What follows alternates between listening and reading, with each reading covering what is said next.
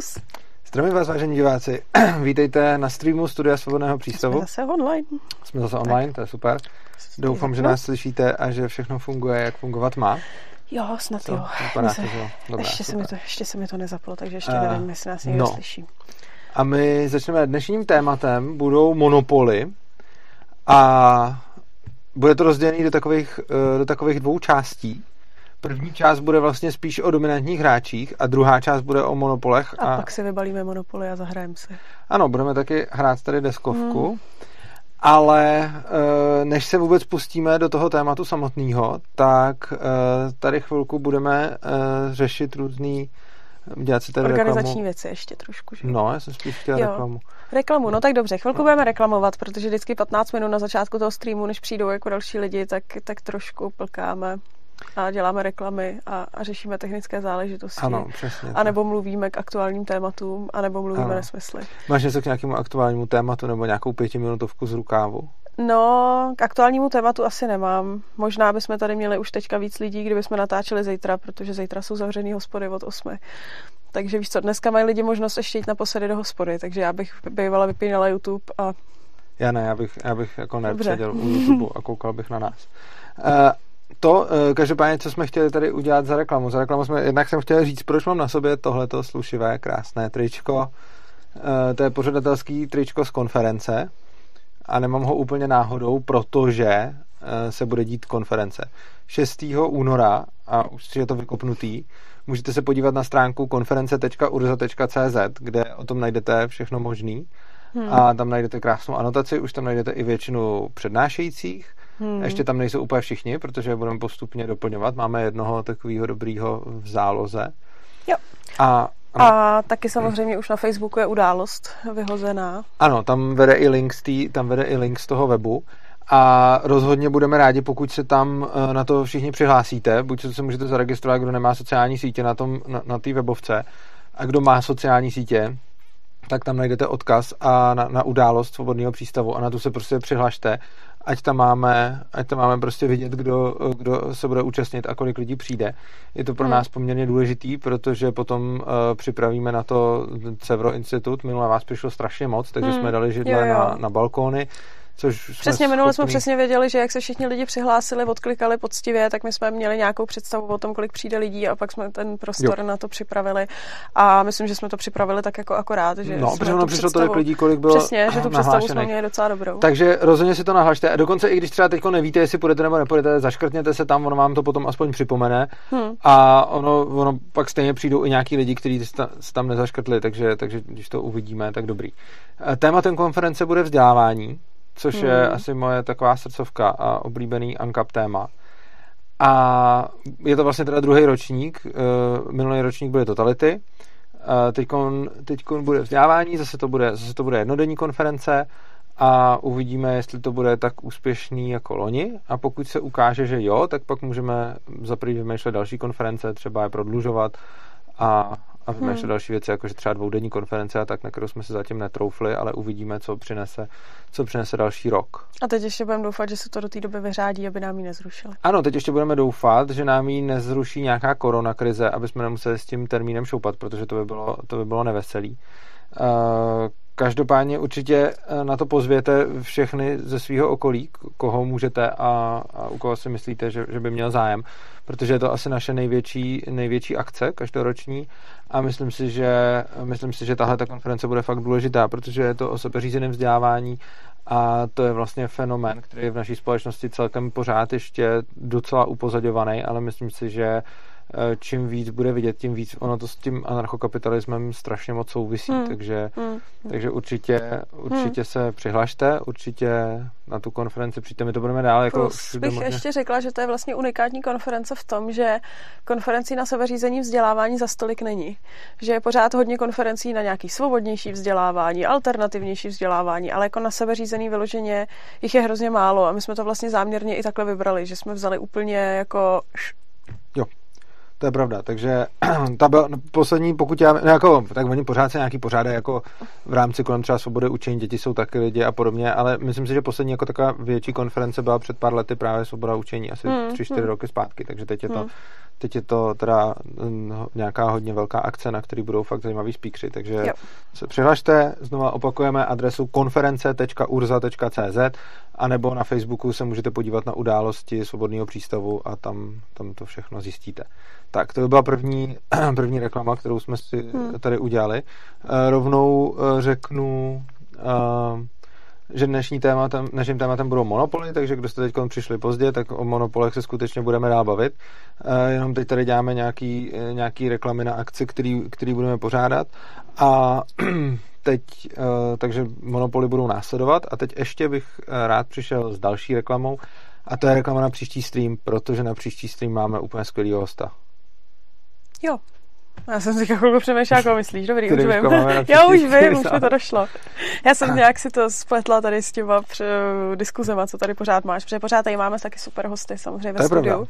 A měli jsme teda taky teďka tady zajímavý hosty mm-hmm. a mhm. další zajímavý budou a tak jsem právě přemýšlela teďka, kdo z nich, jo, na stream máme jenom jedno. Je pravda, že v následujících týdnech jo. budou vycházet dobrý, uh, dobrý videa ze studia, protože uh, to se nám teď zrovna daří, že, že, máme, že máme skvělý hosty, hosty Hmm. A jsou další takový v, v plánu, což znamená, že jako vždycky nám napíšete, že držíme tu laťku vysoko a jak dlouho ještě udržíme. Nevím, jak dlouho se nám to bude dařit, ale teď se nám to rozhodně hmm. daří. No, otázka, jak se bude natáčet, až bude zase lockdown. No, no já myslím, že v pohodě.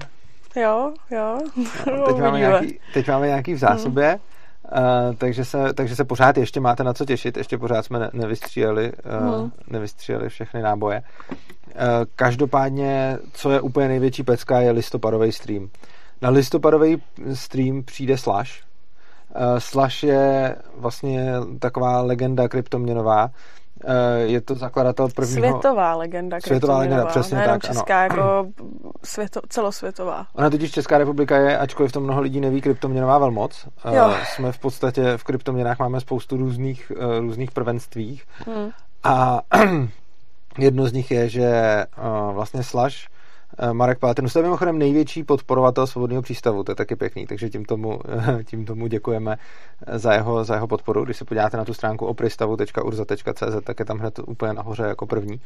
A tenhle ten týpek, eh, Marek Slash Palatinus, eh, je vynálezcem prvního mining poolu na světě, takže zjistíte, ti z vás, kteří nevědí, zjistíte, co je to mining pool na tom, na tom Steamu a e, vlastně je to, je, je to, je to první těžařský půl je český a je to, je to jeho vynález, takže to, to je slash půl. A krom toho je to výrobce hardwareový peněženky Trezor. Nevím, jestli to není taky první peněženka mm, na no, světě. Já mám nevím, za to, že jo. Nevím, jestli je první nebo ne. To já jsou... si myslím, že jo, že, to, že, že Trezor byl jestli první. Ledger nebyl, taky byl Trezor první? No, jestli, já jestli si myslím, jo. že jo, já mám za to, že jestli byl jo, tak v tom případě to byla teda první mining pool na světě a první hardwareová peněženka na světě, samý, hmm. samý dobrý věci, který pochází z Čech. A právě eh, ten borec, co to vymyslel, je anarchokapitalista a je to náš podporovatel, je to zastánce taky i sebeřízeného vzdělávání a, a tak dále, takže, takže prostě eh, tenhle člověk se ale většinou nevyskytuje v médiích, takže jeho výstupů je celkem pomálu. A když jsem ho oslovil s tím, jestli by jsem nepřišel, tak jsem úplně ho oslovoval jen tak, že jsem čekal, že řekne, že ne. Hmm. A mě hrozně překvapilo, že řekl ano, takže s toho mám teď obrovskou radost a jsem fakt rád, že vám ho budu moct uh, tady hmm. představit. No a mám tady k tomu dobrý dotaz od Brandinky 102, jestli se mají eh, posluchači něco nastudovat, nebo to bude i pro úplné začátečníky. No já bych to rád pojmul jako pro úplné začátečníky. Já, mám, já už mám v hlavě takový koncept, jak hmm. to chci pojmout, ale nevím, jestli to mám říkat, protože až, až tomu úplně selžu. A tak můžu, můžu to říct, aspoň se mi pak všichni budou moc smát. Já jsem vymyslel takovou věc hmm. totiž, uh, že se budu Slaše ptát na jeho vůbec jako životní příběh kolem kryptoměn a jak bude odpovídat postupně, co začal dělat, jak se k tomu dostal a tak dále, tak během toho se ho pokusím ptát tak, aby jsme rovnou divákům vysvětlovali jako ty věci o těch kryptoměnách. Hmm. Takže se pokusím představit zároveň teda slaše a zároveň svět kryptoměn a zároveň jak to funguje a tak. Takže to je takový můj, jako, hmm. taková moje představa. A teď, když všichni vědí, tak to potom hajzlo. No, protože všichni uvidí, jak na tom pofejli. Dobře, no, no tak jo. No, takže snad, snad, snad jako mm, by k tomu nemělo být třeba nic studovat, já, já teda hmm. doufám, pokusíme se to tak udělat. Ale... A tak on to hlavně bude stream, že jo? Takže ono v komentářích, když něčemu nebudete to je rozumět, pravda, to můžete napsat. tak se tam budete moci zeptat. A my za prvý, eh, tím, že uvidíme ty komentáře, stejně jako já teďka vidím vaše komentáře, tak eh, Urza některý bude moci zodpovědět, případně my máme hrozně takový jako edukovaný a aktivní eh, Lidi. sledující jako obecně, jako na tom streamu. Takže já kolikrát vidím, že se tam někdo na něco zeptá a ostatní lidi mu odpovídají, jo? takže já myslím, že se to nějak dá dohromady, že to bude dobrý. Jo, já taky doufám. Každopádně takhle, eh, studování o kryp, studovat si kryptoměny není nikdy na škodu. Ono je vždycky dobrý vědět co nejvíc o kryptoměnách, takže eh, kdo neví, Mm. tak tomu stejně doporučujeme studovat i bez ohledu na stream. Ale stream se pokusíme No, tak, tak aspoň nějaký základní princip, že jo, tak jako nemusí člověk vědět úplně prostě detaily, já nevím, strašně moc, tak ale... nemusí vědět nic, ale je to dobrý. Jo, jako je, ten princip je super, jako to je určitě dobrý pro rozšíření Jako co se týče no. streamu, tak se budeme po- pokoušet to dělat tak, že budeme předpokládat, že se na nás budou koukat diváci, kteří o tom vůbec nic nevědí, protože budeme potom rádi, aby se to dál šířilo, Hmm. takže aby se na to třeba podívali lidi, kteří, kteří jako to vůbec neznají. Na druhou stranu uh, prostě um, pro vaše vlastní dobro, podle mě je v dnešním světě o kryptoměnách něco vědět. pro vaše vlastní dobro. No, je to, To jo. dobrý. Až, jako. No, jako možná jo, protože až tyhle ty krizi bude tahle ta měna, kterou tady všichni používáme jako inflační jako prase, tak jestli nebude potom méně rizikový se do toho krypta vrhnout, no. Těžko říct. Já bych to taky tamhle. Ajoj, Urza chce hračky. Ano, protože já, já jsem tady, mě- se stejská Dobře, tak prosím tě, nedávej si to před obličej, jinak se nebude vidět do Já obličeje. strát přes obličej. A takhle to, no, já to chci, abych to Dobře. celý Tak jo, tak co, kdyby jsme už přešli Eh, k myslíš, že tématu, nebo máš k ještě, máš tématu? ještě nějaký... No tohle to byly ty dvě hlavní věci. Konference a uh, konference a stream se Slashem. Takže, Dobře, Jo, ještě vlastně chci k tomu říct, úplně stejně jako konference má tu stránku konference.urza.cz, tak uh, chci ještě říct, že i stream, když se teď podíváte na fórum, tak už tam je vyhlášený, když se podíváte do svobodného přístavu, tak stream se Slashem tam najdete. A najdete ho taky tady na YouTube, takže prostě ať se podíváte na náš kanál na YouTube, nebo se podíváte na svobodný přístav na Facebooku, nebo se podíváte do, do fora svobodného přístavu, tak tam všude najdete místo, Hm. kde se přihlásit na ten stream, aby vám, uh, aby vám ten listopadový uh, mám slašnou. Tak. aby vám slash neutek, přesně tak. Bude to, eh, to já teď nevím kolikátýho, to jsem, to jsem zapomněl. No. Prostě první čtvrtek v měsíci. no pozor, tohle to je oblíbená mílka a ty se na ní taky skočila. Stream není první čtvrtek v měsíci. Ne, to je Stream je prv... Ne, to, to ono může... po první středě Jo, v měsíci. dobře, no. Tak. No te, teď třeba Jo, dneska tak- je druhý čtvrtek v měsíci, ale je to vždycky tak, že první středu v měsíci je přednáška, Která anebo- včera která nebyla. včera nebyla, ale jako měla by být, Hmm. kdyby, kdyby nebyl lockdown. A potom vždycky je stream, takže stream je někdy první čtvrtek měsíci, někdy druhý čtvrtek měsíci, ale vždycky je to čtvrtek po první středě v měsíci, Dobře. aby bylo všem jasno. tak. No, e, nějakou tu pětiminutovku vys, vysypala z rukávu ještě? A já asi bych nesypala během, během, během streamu pětiminutovku. Ne, jo. Hypoteticky to můžeme udělat tak, jako to děláme při těch streamech vždycky, že pokud máte nějaký téma na pětiminutovku, tak mi ho napište do těch komentářů. A já tak jako budu koukat, co se tam naschromáždilo a pak se pokusím nějakou vybrat a někdy v průběhu, v průběhu tohle streamu ji Urzovi zadám. No, tak jo, to je taky dobrý nápad. To byste asi neměl číst. Tak, já to ale chci číst, protože mě to baví. To je podvod. Ano. No. Jo, tady je na nás dotaz, ještě než se dostaneme k tématu. Eh, Jaký máte názor na začátečnické knihy o ekonomii, co třeba ty velmi populární od Holmana? Jsou pro, podle vás hodné pro seznámení se s Ano. ekonomií? Ano, já jsem začínala s ekonomií tím, že jsem si sama přečetla zelenou knihu od Holmana. Uh, takhle, jako přečíst si zeleného Holmana znamená, že za 14 dní z toho nemáte stejně vůbec nic. Ale uh, je to bychle docela, uh, je to srozumitelný, zvládne to člověk číst sám, který ekonomii nikdy neměl a pokud si z toho uděláte nějaký chytrý zápisky, tak se k tomu dá vracet. Takže Zelený Holman, Holman za mě úplně pecka. To je fakt, je to fakt strašně dobrá kniha a já jsem na tom opravdu začínala, že prostě jsem si počala Zeleného Holmana, přečetla a a, a jako dobrý, no. Pak jsem to zapomněla a pak jsem ho musela číst znova. A, no, to je jedno.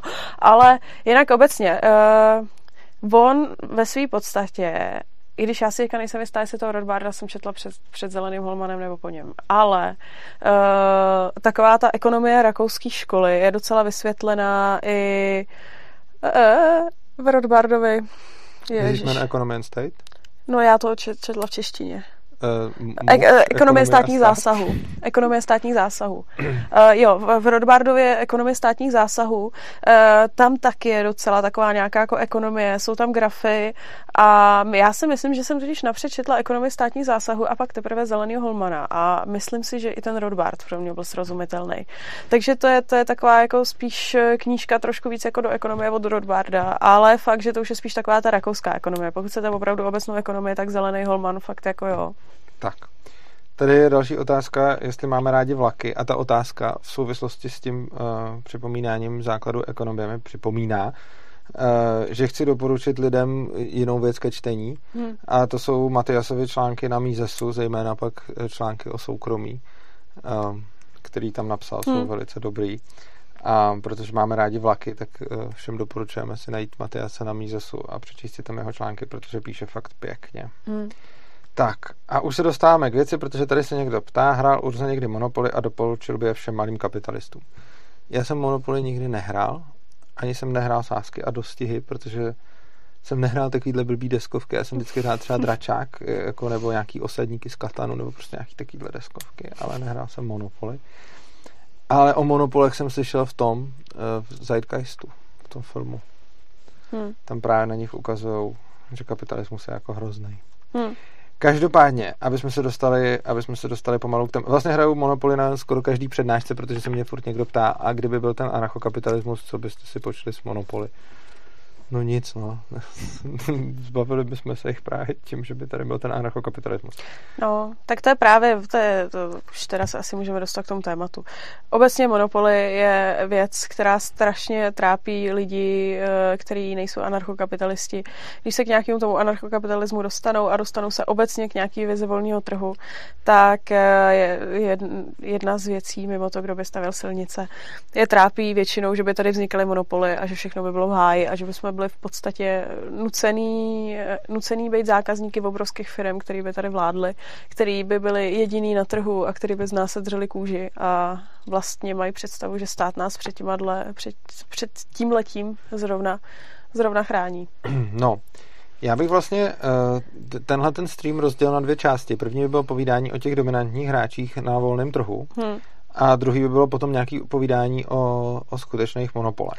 Jo, a myslím si, že ještě předtím by si měl teda určit pojmy, čemu říkáš dominantní hráč ano. na trhu a čemu říkáš monopolista. Dobrá. Uh, důležitá, je, je to vlastně důležitý. Uh, já ty pojmy určím a potom vlastně řeknu, že i když to někdo nazývá jinak, že to je jedno, že jenom záleží na tom názosloví, který tady hmm. budeme používat.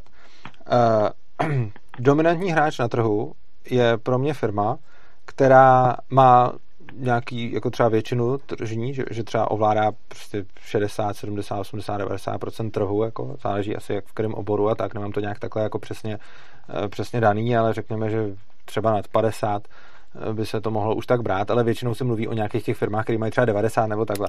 Že prostě v nějakém, že prostě v nějakém segmentu toho trhu mají třeba 90% zákazníků nebo 90% obratu nebo, nebo něco takového. A tohle to jsou firmy, které jsou dominantní hráči, ale zároveň je umožněno jim konkurovat. Když dáme takový příklad, tak třeba můžeme vzít jako Google nebo, nebo prostě Facebook hmm. nebo Microsoft nebo něco hmm. takového. To jsou všechno firmy, které v nějakém, eh, který v nějakém eh, jako oboru, nějakém segmentu trhu mají jako třeba většinu nebo prostě nějaký jako strašně majoritní podíl, eh, ale zároveň k ním existuje konkurence. Ta konkurence může být prostě nějakým způsobem potlačená, může být nějakým způsobem malá, může být jako, prostě když máme třeba pole vyhledávačů, tak, tak prostě Google je tam jako ten, ten majoritní, ale to neznamená, že to je jediný vyhledávač. Prostě máme i další vyhledávače, takže Google není jako, uh, Google není jako jediná ta firma, ale je prostě, je, je prostě jenom jako největší, řekněme.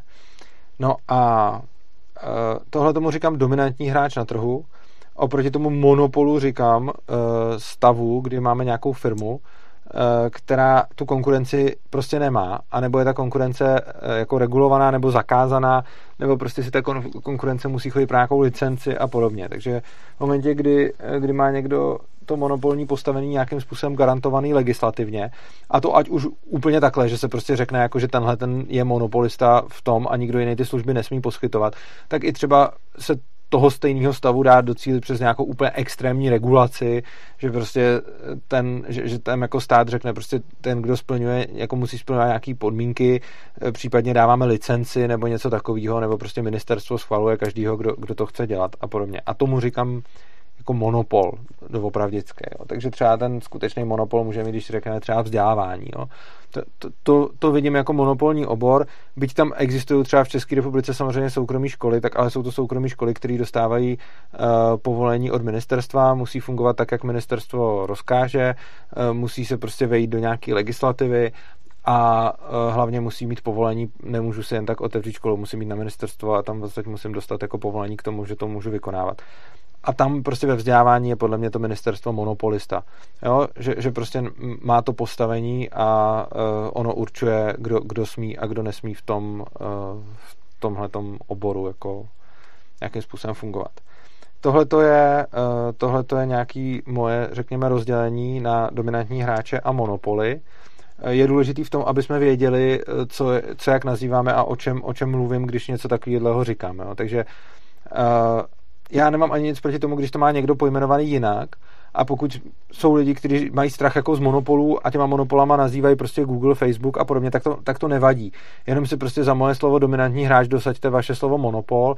Já potom, a k tomu se dostaneme v další části přednášky, eh, je podle mě strašně důležité tyhle dvě věci od sebe, eh, od sebe rozlišovat.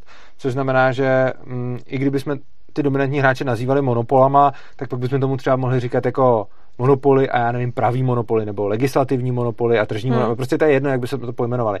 Já tomu budu říkat dominantní hráči a monopoly, ale a, a prostě důležitý je, že když se lidi často bojí toho, jako co, co by se v anarchokapitalismu dělo s monopolama, tak ta otázka typicky znamená, co by se dělo s dominantníma hráčema. No. Takže doufám, že nikdo nemá, doufám, že nikdo nemá jako s tímhletím názvoslovým problém. Pokud s ním nesouhlasíte a pojmenováváte si to jinak, tak je důležitý, já tyhle ty slova používám fakt jenom jako takhle, jak jsem je nadefinoval a pokud vy s tím, s tím názvoslovím nesouzníte, tak to všechno další, co, si, co budu dál říkat, si můžete prostě nahrazovat ty slova a ono to bude potom znamenat to samé hmm. jako podle vás. Jo. Tak. Uh, je to asi dostatečně vysvětlený? Chtěla hmm. by si k tomu něco, no, no, ne, já myslím, že dobrý. K tomu něco dodat.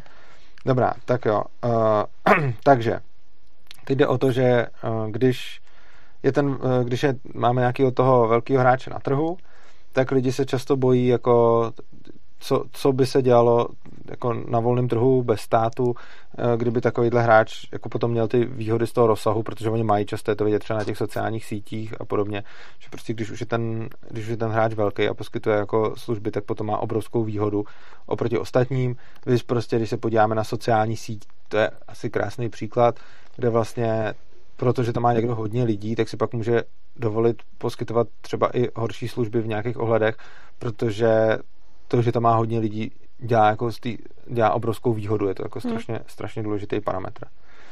No a uh, co, co, co s tím vlastně? No, ono u všech těch, u všech těchto těch dominantních hráčů platí to, že oni sice si můžou dovolit, když jsou dominantní, poskytovat lehce horší služby než třeba jejich malá konkurence a stejně jako, mm, stejně jako je to nesejme, protože tím, že budou mít tam těch hodně lidí, tak to dělá vlastně z té jejich služby lepší. Jo? Ono prostě hmm. lidi často, lidi často odlišují to, jakou poskytuje jako ten, ta firma službu od toho, že jsou tam ty lidi a zapomínají, že ty lidi taky patří k tomu, jakou poskytuje službu. Takže když se prostě podíváme třeba jako na Facebook a vezmeme si nějakou jako sociální síť, která by fungovala v mnoha ohledech lépe. A to jak z ohledech třeba ochrany soukromí, tak v ohledech typu, že tam furt nebudou instalovat ten dementní obrovský grafický design, který prostě na kterém nebude nic vidět, prostě aby se to nedalo vůbec používat. Hmm. A další věci, nebo že, že ti dá jako na výběr, jestli tam chceš mít prostě normálně jako vidět hodně věcí, anebo jestli tam chceš mít jako idiot, prostě takhle ty, ty dlaždice, na který můžeš jako klikat, jako to tak když bychom měli nějakou sociální síť, která bude mít tohle všem jako ty výhody a oproti tomu postavíme jako Facebook, který prostě jako dává nějaký produkt, který jako mě osobně třeba dost nevyhovuje ve smyslu jako mm, ve smyslu jako třeba té grafiky. A, no, já mám pocit, že on tak jako masivně lidem spíš nevyhovuje, ale to je přesně to, protože na tom Facebooku je strašně moc lidí a ty už jako máš nějakou potřebu být v té jako sociální síti a nějak uh, už tu službu používat, protože je založená na to právě, že ji používá hodně lidí, že jo. Jako my tam máme přístav, takovýhle věci, že jo, nemůžeme kvůli tomu ten Facebook zrušit, protože tam ty lidi jsou. Takže prostě grafický design je pošklivý, ale jako neodejdeš z té sítě. Jako já si třeba nemyslím, že to, já si myslím, že ten grafický design vadí třeba nám, ale myslím si, že to asi většinovému uživateli bude vyhovovat. Jo. No, já já nevím, jako předpokládám, já že na to nejsou jako idioti. hejty. Eh, Samozřejmě, protože jako to, že někde vidíš hejty, je podle mě, eh, podle mě není zas tak jako relevantní, protože člověk, který mu je to jedno, k tomu nenapíše nic a člověk, který mu to vadí, tam napíše ten hate, že jo. No jasně, ale tak ono primárně, jestli jsem pochopila, tak cílem, cílem toho nového grafického designu je, aby lidi přestali používat Facebook na počítačích a přesunuli se na mobily. Proto to má tenhle ten vzhled. A e, předpokládám, že oni k tomu mají nějaký důvod, že jo? protože tam jako na mobilu se ti už nějak automaticky spouštějí nějaký všechny ty věci, které oni ti tam strkají.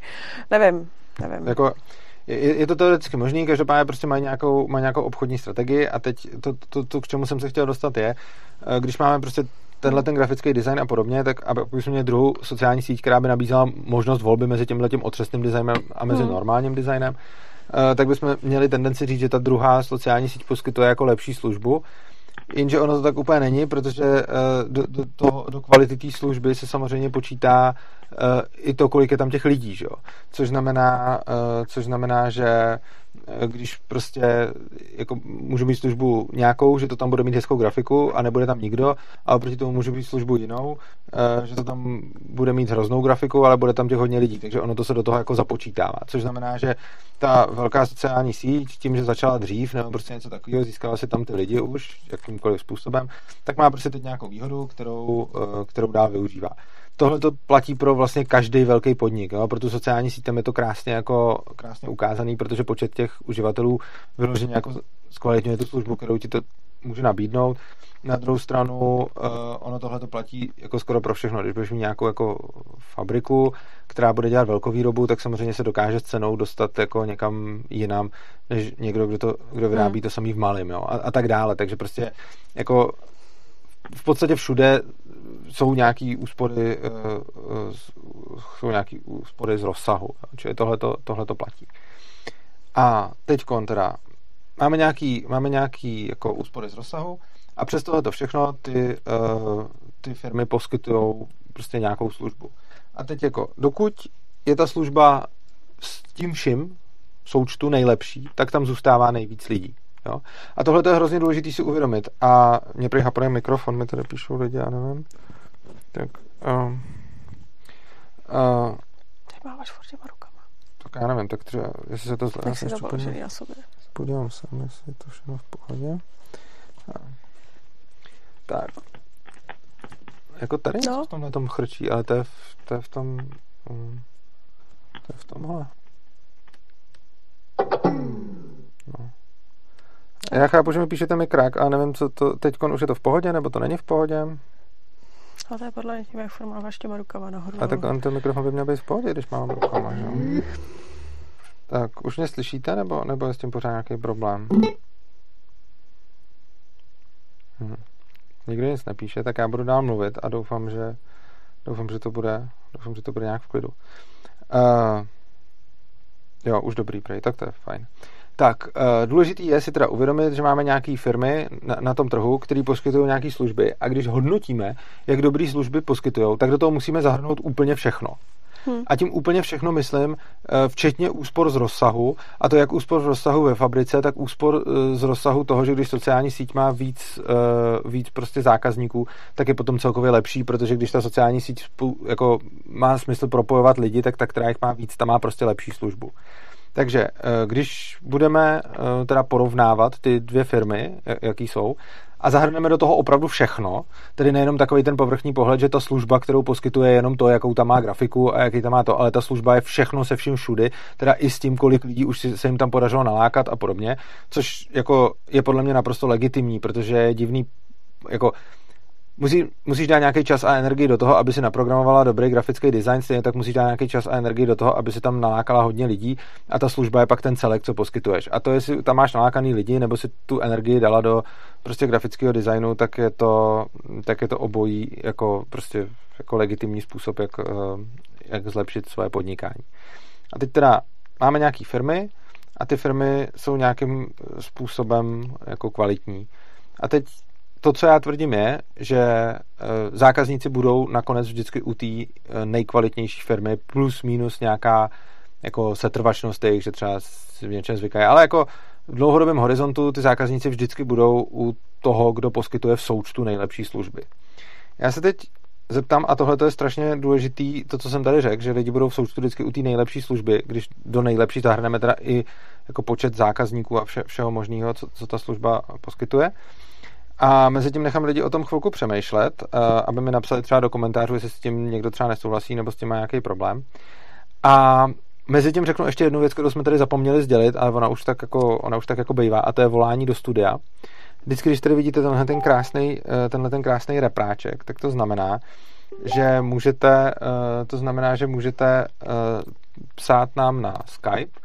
Najdete nás na Skypeu Svobodný přístav, případně tam najdete uh, mail urzanarchy.gmail.com urzanarchy.gmail.com Podle toho najdete na Skypeu svobodný přístav, ten si tam přidáte a pozor, nebudete rovnou volat, ale napíšete tam. Uh, ono, tam tady sedí uh, v režii slečna, která se s váma popovídá o tom, na co se chcete zeptat, jestli to patří k tématu a podobně. A až jí řeknete, na co Ty jsi řekl slečna, takže teďka to nebude patřit k tématu. A, na, až, a, a, a, takže jí napíšete a ona potom nám dá signál, že tam, že tam někdo čeká na spojení a my až tady domluvíme myšlenku nebo něco takového, tak vás propojíme a, a můžeme, se tady, můžeme se tady spojit. Takže vy nám napíšete, my vám zavoláme. Když se budete chtít na něco zeptat do vysílání, tak, tak můžete. Funguje to tak tady po každý, takže jsme to řekli pro, pro nově příchozí lidi, ale většina lidí snad, většina lidí snad uh, tuší. Tak. Hmm. Teďkon, uh, zdá se, že asi nikdo, nemá, nikdo neprotestuje proti mý, mý tezi, že, na, že nejvíc lidí bude tam, kde to poskytuje, kde to poskytuje nejlepší službu.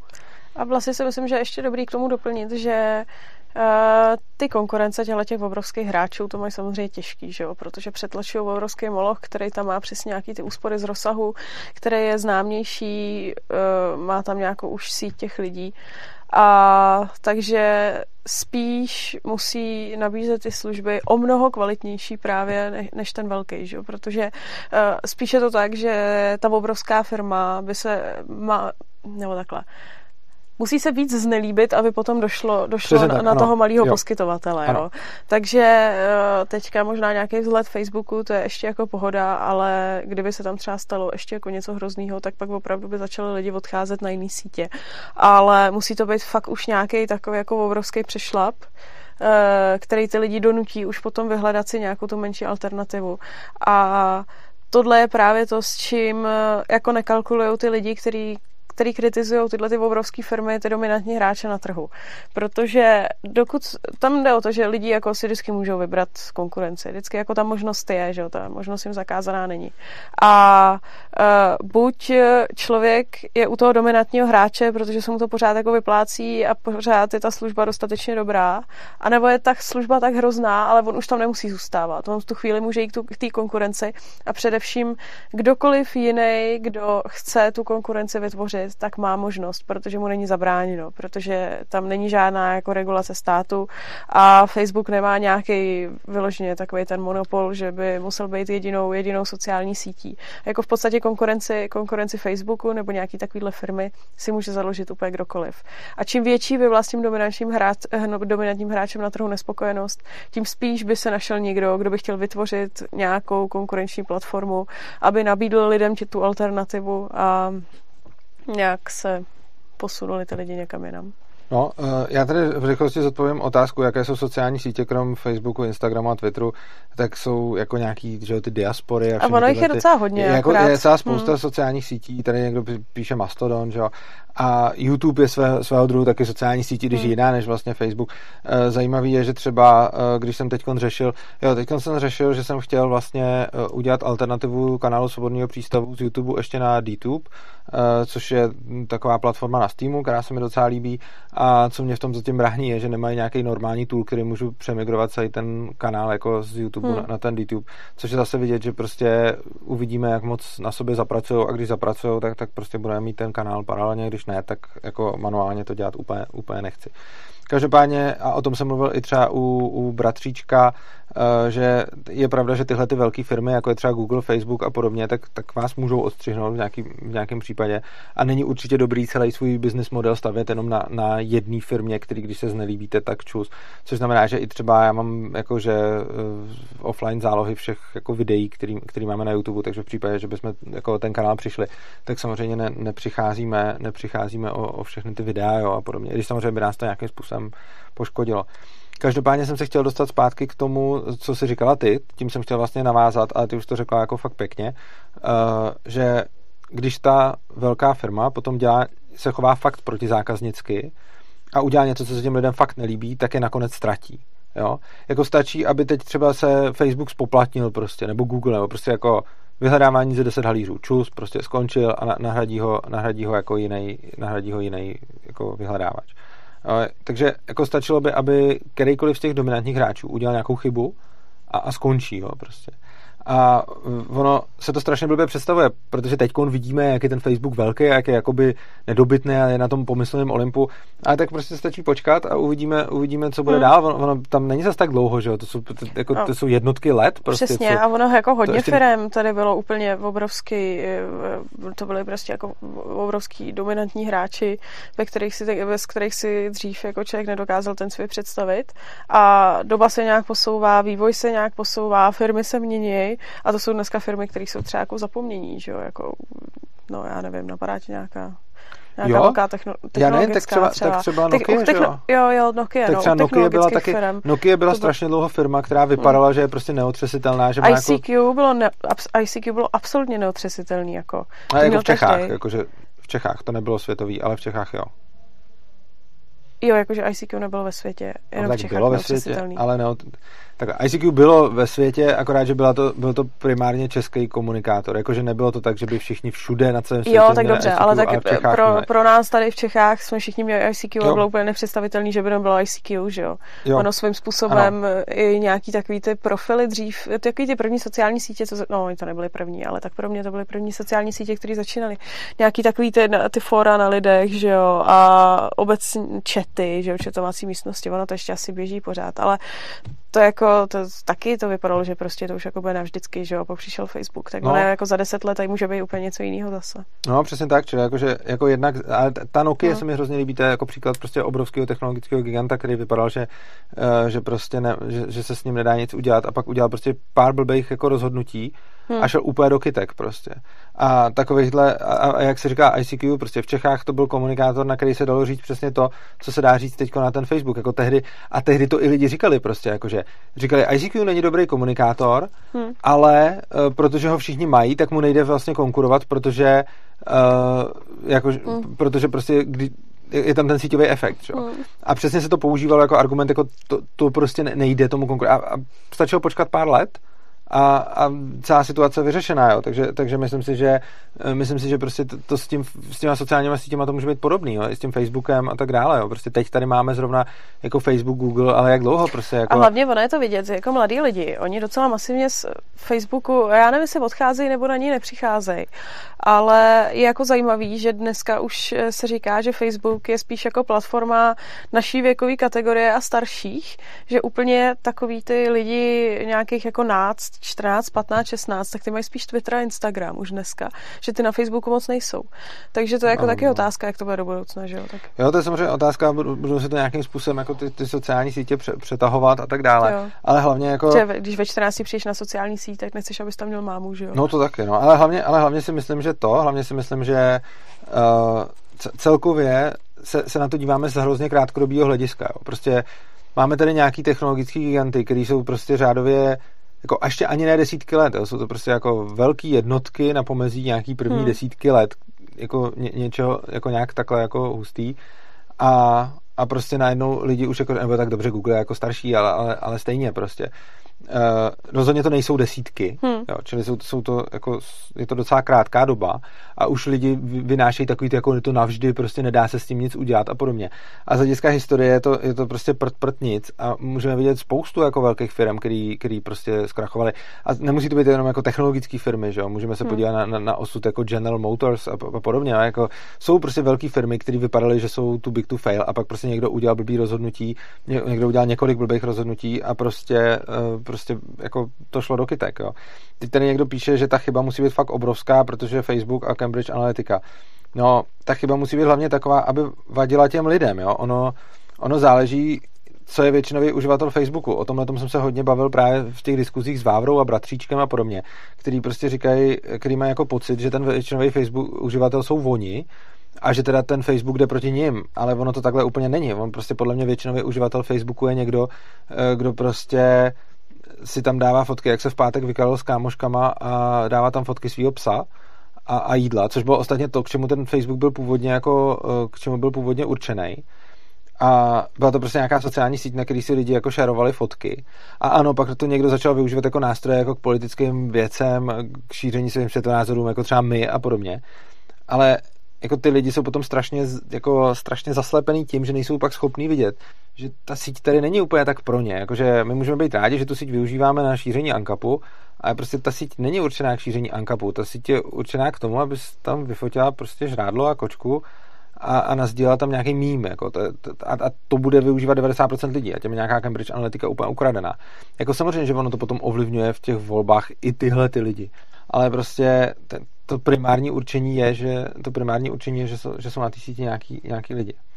Každopádně je potom hrozně důležitý si uvědomit jednu věc a to se možná od těch sociálních sítích teď, teď na, hmm. na chvíli vzdálím. Nevím, jestli k ním ještě máš něco, co by si co No, by si jsi říkal, že, no, je, že uh, si myslím, že dva mechanismy, no, tak jako za, za prvý, že přesně, že ta, ta síť se musí asi hodně z, z něčem zošklivit těm uživatelům. A nebo potom ten druhý mechanismus, že to bude zároveň ruku v ruce s nějakým jako dalším vývojem.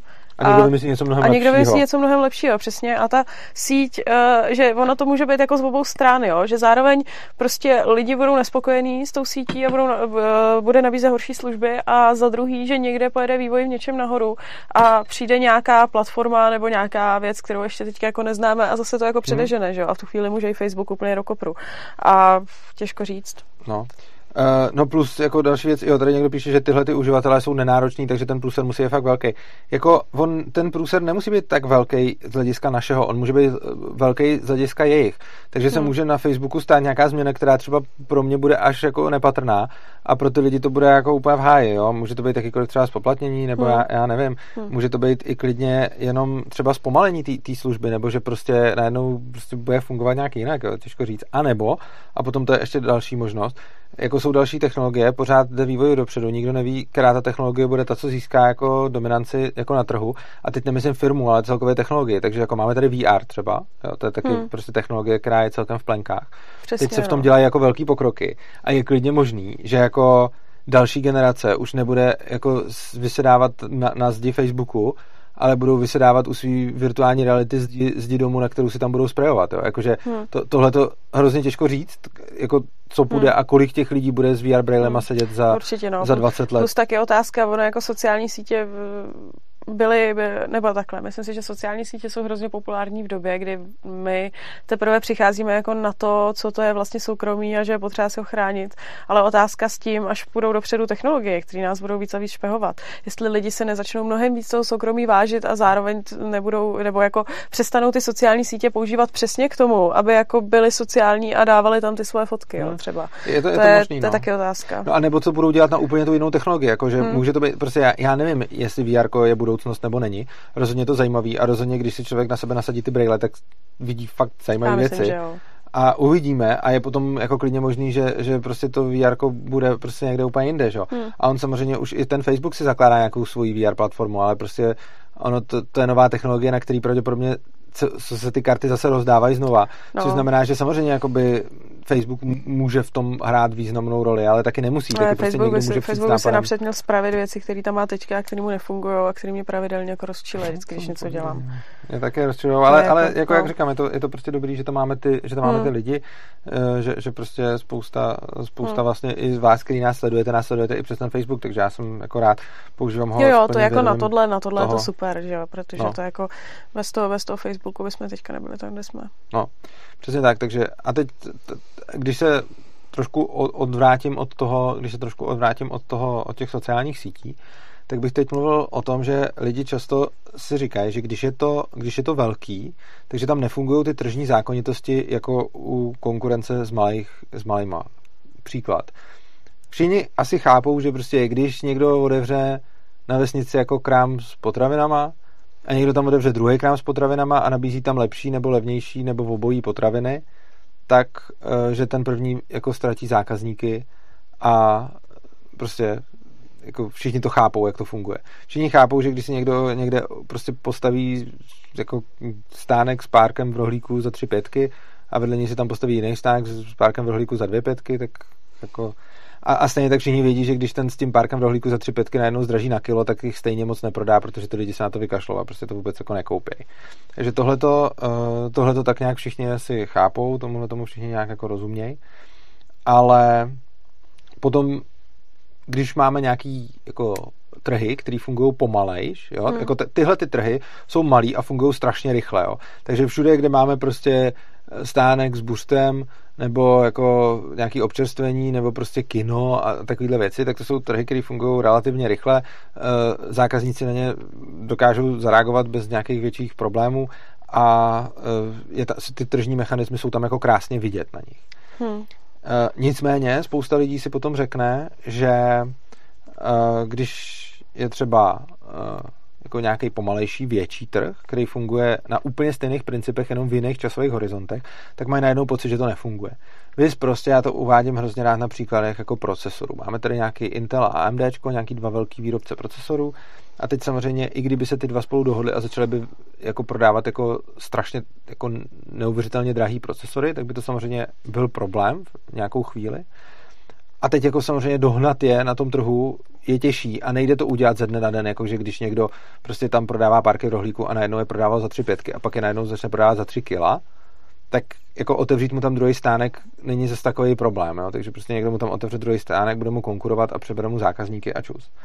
A když se podíváme jako na výrobce procesorů, který jako desetkrát zdraží, se, se spolu domluvili, prostě Intel a AMD teď jako zdraží, no tak je problém, protože najednou, najednou jako skoro ve všem jsou ty mikročipy od nich, že jo? A najednou jako lidi budou nuceni nějakým způsobem, ale teď jako, samozřejmě on poklesne odbyt těch procesorů, jo, protože lidi si začnou nechávat ty procesory, který, který mají, jo, že, že nepůjdou třeba nepůjdou si kupovat novější nebo rychlejší, ale prostě ponechají si ty, který mají. A rázem se jim tam vyloupne nějaká konkurence a ta konkurence jim začne ty zákazníky přebírat. Ono samozřejmě to neudělá ze dne na den, protože jako nikdo nemá to know-how na to, aby teď vyráběl takovýhle procesory. Ale do nějaký doby to dokážou udělat. Takže nějakou dobu uh, budou mít prostě Intel nebo AMD jako menší tržby, ale vyšší zisky, protože by se nastřelili, by se nastřelili strašné ceny. Ale začnou jim tam vznikat nějaké konkurence, které jim potom ty zákazníky, které jim potom ty zákazníky uh, odnesou. A uh, teď, teď prostě ta poenta je, že úplně ze stejného důvodu, proč to neudělá ten kramář s tím párkem v rohlíku a nezačne ho prodávat prostě za 3 kg místo za 3 pětky, tak z úplně stejného důvodu jako AMD a Intel nezdraží ty své procesory na desetinásobek. Protože oni taky uvažují v úplně jiných časových horizontech. Jo? Protože ty lidi, kteří o tom většinou mluví, si dokážou velice dobře představit biznis s párkem v rohlíku, ale prostě nedovedou si představit biznis s procesorama. Takže oni tam vůbec neza, jako nezahrnují do toho ty časové intervaly, v kterých ten trh funguje. Jakože pro prodavače párku v rohlíku, který si tam budoval své jméno asi tak jednu sezónu, by bylo docela v pohodě na několik let tam teď prodávat párky jako za desetinásobnou cenu a pak jít do háje a dělat něco úplně jiného. Protože když budoval tu svoji pozici prostě rok, tak potom, když by tam mohl pět let jako drtit jako vysoké ceny, tak by se mu to povedlo. Ale ty lidi vidí, že on tam pět let nemůže drtit vysoké ceny, hmm. protože by mu v té samé sezóně tam najednou přišla konkurence a v té samé sezóně, uh, v té samé sezóně by, uh, v té samé sezóně by jako zařval. Oproti tomu lidi vidějí a mají pravdu, že když by teď Intel a AMD zdražili ceny svých procesorů jako na ten desetinásobek, tak skutečně bude trvat jako nějaký roky, než jim někdo, eh, než někdo dodá prostě adekvátní, adekvátní alternativu na trh. Jo. A ty lidi si řeknou, no jo, tak oni teď můžou jako drtit ty zákazníky prostě rok, dva, tři, pět, než se jim tam objeví konkurence a můžou teď prodávat desetinásobně předražený zboží. Ha, potřebujeme stát, aby to reguloval. Jenže tyhle ty lidi vůbec nechápou, že ten Intel si budoval svoji pozici na trhu prostě jako 20 let a ta firma uvažuje v úplně jiném horizontu, než že by pět let teď jako dojela zákazníky. Prostě ta firma by pět let dojela zákazníky a potom nakonec by měla na tom trhu mnohem větší konkurenci, protože by tam přišel další hráč, který by začal nabízet jako adekvátní procesory. A ona tohle to nechce, že? což znamená, že ona se nemůže chovat úplně libovolně právě proto, že by tam ta konkurence mohla vstoupit. A úplně stejně jako ten stánkař taky nezdraží ty párky na desetinásobek, protože ví, že když by je zdražil na desetinásobek, tak mu tam přijde do týdne nebo do měsíce druhý. A ono se mu prostě nevyplatí týden vydělávat tolik, aby potom skončil. On prostě jako bude jako radši vydělávat dlouhodobě nějak, protože ten týden mu za to nestojí, byť stánka, že by za to několik let stálo. No a Intel, kdyby dokázal udělat nějakou kartelovou dohodu, která mu zajistí, že jako desítky let bude prodávat teď desetinásobný procesory a nikdo jiný procesor neprodá, tak to by se mu asi vyplatilo. Jenomže Intel tohle to nedokáže. On prostě si může teď udělat kart, kartovou dohodu s AMDčkem a můžou zvýšit ceny takhle na, a na pár let by se jim to mohlo jako takhle povést, ale potom se tím letím dostanou do toho oboru další konkurenci, která tam teď konc nebyla. A ta firma z úplně stejného důvodu, tam podají úplně stejný ekonomický zákonitosti, jako pro toho borce, co prodává ty párky v rohlíku. Tak úplně stejný ekonomický zákonitosti platí i pro ten Intel. Akorát, že všechny ty věci se musí násobit. A to jak ty peníze, tak ten čas. Jo? Že jsou, je, je to, funguje to na úplně stejném principu, akorát v jiných časových horizontech.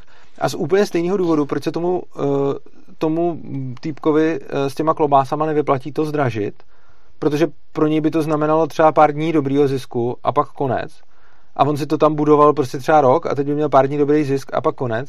No tak úplně ze stejného důvodu tomu Intelu, tak když si budoval prostě 20 let nějakou pozici, tak oni prostě nechtějí teď zahodit za pár let zvýšeného zisku, protože chtějí mít ten zisk jako dlouhodobý. Hmm, jo? Hmm, hmm. A tohle je podle mě, eh, tohle je podle mě strašně důležité si uvědomit, že to platí vlastně u všech těch, já jsem dal jako schválně tyhle ty dva extrémní případy, kdy prostě máme tady nějaký výrobce procesorů, kterých to bude trvat jako roky a oproti tomu nějaký ten, ten stánkař, který jako, tam se to už bude projevovat prostě v nějakých dnech hmm. nebo týdnech. Uh, on v podstatě obdobně fungují síťový monopoly, že jo bych tak jako řekla, protože síťový monopol, uh, nebo to jsem trošku odskočila, teda já nevím, jestli to nevadí. Ne, dej mi jo, tablet a... Je, no, hele, počkej, tak já ti dám tablet, ale ještě, tak ještě než se dostanu k síťovým monopolům, tak tady řeknu něco, co mě zaujalo, protože ne.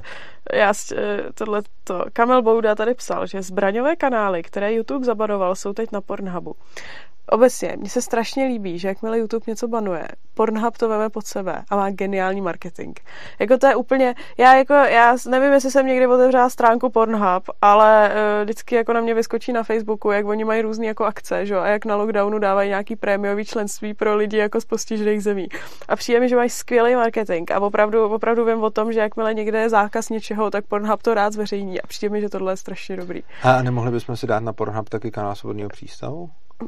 Protože já řeším to, já teď řeším ten, já řeším ten DTube, který je na prd, respektive mně se to líbí, ten, mně se líbí ten Steamit, mně se líbí ta technologie, ale prostě nejde tam udělat automatický přetahování videí. A já bych potřeboval nějakou platformu, která není ta bit, bit, bit, bit nebo jak se to jmenuje, jo. tak tu nechci, a ta to umí, ale potom bych chtěl nějakou jinou platformu, která by uměla automaticky updateovat ten kanál, abych s tím neměl to sraní a zároveň by to tam tvořilo tu zálohu. Já nevím, jestli to umí Pornhub, ale kdyby jo, a jenže tam to snad nepůjde dát, ne? Uh, ale jestli to půjde, tak příště uděláme stream na Pornhubu, jestli vám není 18, tak musíte zalhat, abyste se tam za náma dostali. A třeba vám Urza ukáže prsa.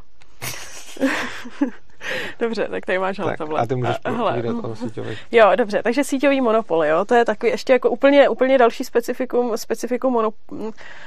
No, Hele, vlastně síťový monopol, když bych to vzala těma definicema, to, co ty si říkal ty, tak vlastně by, se, by to byl spíš jako síťový dominantní hráč protože, no. no, takže ono se, to, ono se tomu totiž oficiálně říká síťový monopoly v ekonomii, ale když teda použiju definice Urzy, tak jde o síťového monopolního hráče, nebo monopolní hráče, on jich je několik. A jsou to zpravidla uh, firmy, které dodávají elektřinu, uh, dělají kanalizace, dodávají vodu, protože ty mají infrastrukturu, která je hrozně náročná vybudovat. A jakmile tu infrastrukturu jednou mají, tak uh, jako jít dělat konkurenci jejich infrastruktury infrastruktuře je strašně náročný. A v podstatě je to stejný princip, jako tady říkal Urza, že Jasně, dodavatel vody v Praze třeba nebo kdekoliv jinde v republice si teďka může říct, že narazí jako cenu vody na nějaký strašně jako několika násobek. A chvilku vydávat bude, protože tady jako nepostaví někdo z fleku jiný trubky nebo jinou rozvodovou soustavu, kterou by tu vodu dovážel. Ale uh, Ono teda za prvý není nutný dováž, stavět jenom jako konkurenční trubky a jinou rozvodovou soustavu. Oni prostě se dají najít i jako jiný mechanismy, jak třeba tu vodu nějak jako doručovat nebo nějak tu lide, eh, vodu dodávat levnějc těm lidem.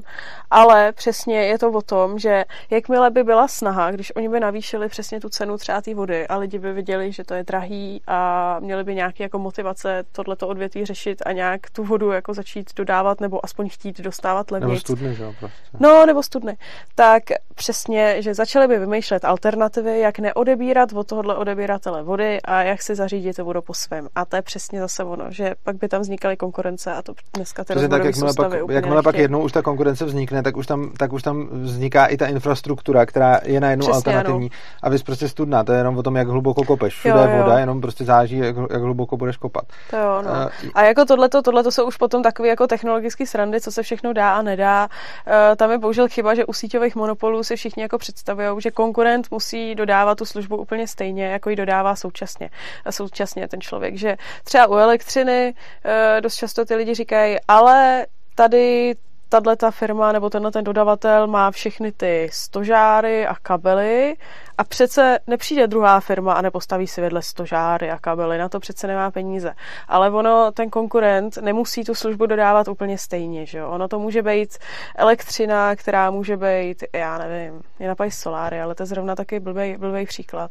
Ale může, může prostě ta elektřina být dodávána ne, jinými způsobama, nebo může být soběstačný. A nebo se může taky začít řešit ten menší spotřeba, že jo? Menší, no Čili jasně, menší pak... spotřeba, nebo může být soběstačný, soběstačný budovy, no prostě dá se to jako výsledku řešit i jinak. A je to spíš potom taková jako technologická hra, co se ještě jako dá vymyslet a uh, přesně pořád platí, že i v těch síťových monopolech uh, ty firmy nechtějí mít konkurenty, takže no. asi ne, nemají úplně dlouhodobou motivaci ty ceny držet moc nahoře. Tady k tomu, jak jsem mluvil, někdo psal ARM, jasně, jsou další procesory, které nejsou Intel ani AMD, pochopitelně, akorát, eh, jo, tady za to hned někdo napsal, že jsem mluvil o x86 procesorech, ano, přesně o tom jsem mluvil, a e, samozřejmě potom by se taky mohlo stát, když by jako v momentě, kdyby třeba zdražili fakt třeba na desetinásobek, že by se jim lidi na ty x86 vykašlali, vám by to byl asi jako velký problém, ale v momentě, kdy, kdyby to bylo jako mm, cenově už nějak jako fakt jako no go, tak by se třeba mohli začít vymýšlet jako,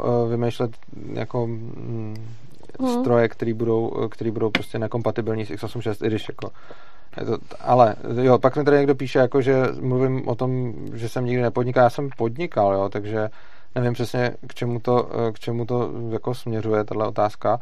Uh, takže jako jasně neprodával jsem párky za 30 ani za 300, ale a teď to je to důležitý, uh, někdo tady píše, že ve velkém věci nefungují jako v malém, vys kvantová fyzika, už zase hypotezizuje. No jo, to je furt ten samý člověk, aha, jo, no. Uh, no jasně, já jsem neřekl, že všechny věci fungují ve velkém jako v malém. Já jsem mluvil tady o těchto těch ekonomických zákonitostech toho trhu a konkurence, kdy tady to fakt funguje stejně ve velkém jako v malém. Já neříkám, že všechny věci samozřejmě fungují jako stejně, ale prostě co se týče, uh, co se týče jako těch ekonomických zákonitostí hmm. konkurence, tak tam to funguje úplně přesně stejně ve velkém jako v malém, jenom v jiném čase. Já to hrozně často, hrozně často vidím, že lidi mají hrozný jako tendence odlišovat uh, velké firmy a malé firmy, nebo když to řeknu přesnou terminologii těch lidí, kteří to zpravidla štve, tak říkají podnikatelé a, a mm, korporáty, takhle, jo, hmm. jakože jsou firmy a pak jsou ty korporáty.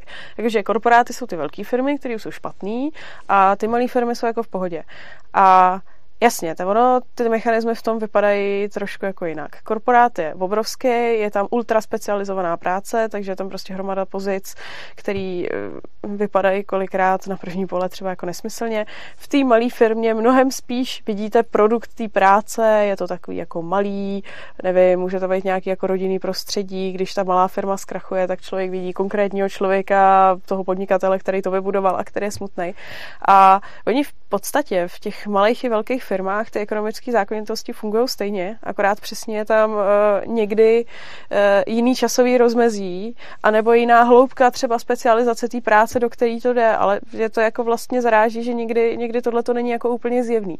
Že mě se třeba kolikrát stane přesně s tou specializací práce, že někdo jako v korporátech mě přesvědčuje, že tam jsou neefektiv, eh, neefektivně alokované zdroje, že tam jsou pozice, které jsou jenom proto, aby tam existovaly. A to je přesně tohle to jako potom nech pochopení, jako samozřejmě ono se může stát, že někdy tam vznikne nějaká pozice, která nebude jako efektivní, jo, ale ta zanikne časem. Jako, uh... Já myslím, že nemusí, jako já si myslím, že uh jako já si myslím, že z principu jich tam bude existovat jako docela i hodně, akorát, že jde o to, že když máš právě ty úspory z toho rozsahu, eh, tak se potom můžeš dovolit eh, tam mít prostě pozice, které jsou k prdu. A tak jasně, ale spíš si myslím, že v korporátu méně než ve státní správě budou takové věci, no to... že tam budeš mít jako pozice, které ty firmě jsou jako ale absolutně k ničemu. Jako oni korporáty a státní zpráva a který jenom něco stojí. Se zas, jako se v některých věcech začínají jako scházet, že, že tam pak ten jako... Jako ehm, je fakt, že v té velké firmě potom začínáš mít obrovský, obrovský jako byrokratický nebo náklady na nějakou jako byrokracii, jenom jako na udržení nějaký jako soudržnosti té firmy. Ale pořád mi to přijde takový, že uh, tam vlastně v tom korporátu tím, že je problém, že ty lidi jsou strašně už jako daleko od toho výsledného produktu, který ten firma dodává, tak mají jako pocit, že to je, nevím, no, něco, něco prostě jako úplně jiného, jako pořád je to stejný trh, no. Já jsem chtěl ještě tady zareagovat, někdo, uh, někdo psal právě o tom Intelu, že Intel hmm. to dělal, neskutečně zdražoval a AMD bylo pozadu a tak zdražoval a nerozvíjel se a teď ho a za to AMD trestá. Jo, uh, něco takového se taky, něco takového se taky dělo ale právě, že to neskutečně zdražoval, jako by pořád se bavíme o nějakém rozumném zdražení, ne třeba o desetinásobném zdražení. Jo. Čili jako eh, tady je, důležitý, tady je důležitý si uvědomit, že to, co řešíme, jsou takový ty apokalyptický scénáře na to, jako když bude někdo ten monopol, jakože nebo dominantní hráč, který ti často říkají monopol, tak potom může desetkrát a stokrát zdražit a podobně. A to ten Intel jako to si, to si dovolit ještě nemohl. Víc samozřejmě mohl zdražovat, mohl se nerozvíjet a AMD byl pozadu a teď se jako jim, jako samozřejmě ten jejich tržní souboj nějakým způsobem jako ty pozice mění přesně. Což je zase další ukázka toho, že, že prostě uh, že, že prostě hmm. není možný si držet tu pozici jako na věky a být absolutně, absolutně protizákaznické. Jo. Takže je, je vlastně důležité si uvědomit, že v momentě, kdy máme, v momentě, kdy máme uh, nějakého dominantního hráče, tak on prostě sice má nějaký, on může snižovat náklady, takže může zvyšovat svůj zisk nebo může poskytovat lepší služby eh, než konkurence, to všechno, to všechno platí, ale ono je to jako v pohodě, prostě ono to ničemu nevadí, protože eh, pořád lidi dlouhodobě budou u toho, kdo v součtu poskytne jako nejlepší službu. Jo, takže prostě, hmm. když, mám, když mám někoho, kdo je třeba Intel a má nějaký know-how a je, má nějaký technologický náskok před AMDčkem, jako teď už to tak výrazný není, ale třeba dřív, tak stejně tak si může dovolit napálit ceny, ale pak tam máš tu konkurenci a teď záleží na těch lidech, jestli jako ten Intel v součtu i s tím, že napálí ty ceny, přinese lepší, eh, přinese jako lepší výsledek než, než AMD nebo ne.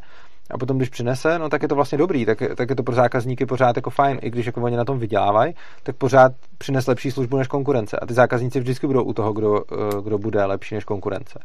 A je hrozně důležité si uvědomovat, že i když máme toho dominantního hráče, tak i v takovém případě uh, máme jako to, že mu tam existuje potenciální konkurence, už samo o sobě udržuje to konkurenční prostředí. Strašně často jsou lidi uh, takový jako zblblí v tom, že řeší jako třeba kolik správně má být, já nevím, zdravotních pojišťoven, jako aby bylo konkurenční prostředí, kolik jich tady má být. Ale to podle mě jako úplně mimo otázka. Ta otázka podle mě vůbec nezní jako kolik tady má být firm z konkurenčním prostředí. Ono je to v každém oboru jiný.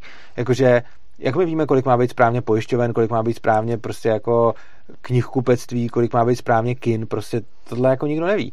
A jediný, jak se to zjistí, je, že necháš všechny ty, eh, všechny ty subjekty působit na, na trhu a oni nějakým způsobem spolu budou jako mm, soupeřit, kooperovat eh, a tak, a tak dále a výsledkem teda bude, uh, že jako se zjistí, kolik jich jako má jako teoreticky správně být, jo? takže správně jich má být tolik, kolik se jich tolik, kolik se jich uživí, což se mění v čase, což se bude měnit v oboru, což bude jako různý.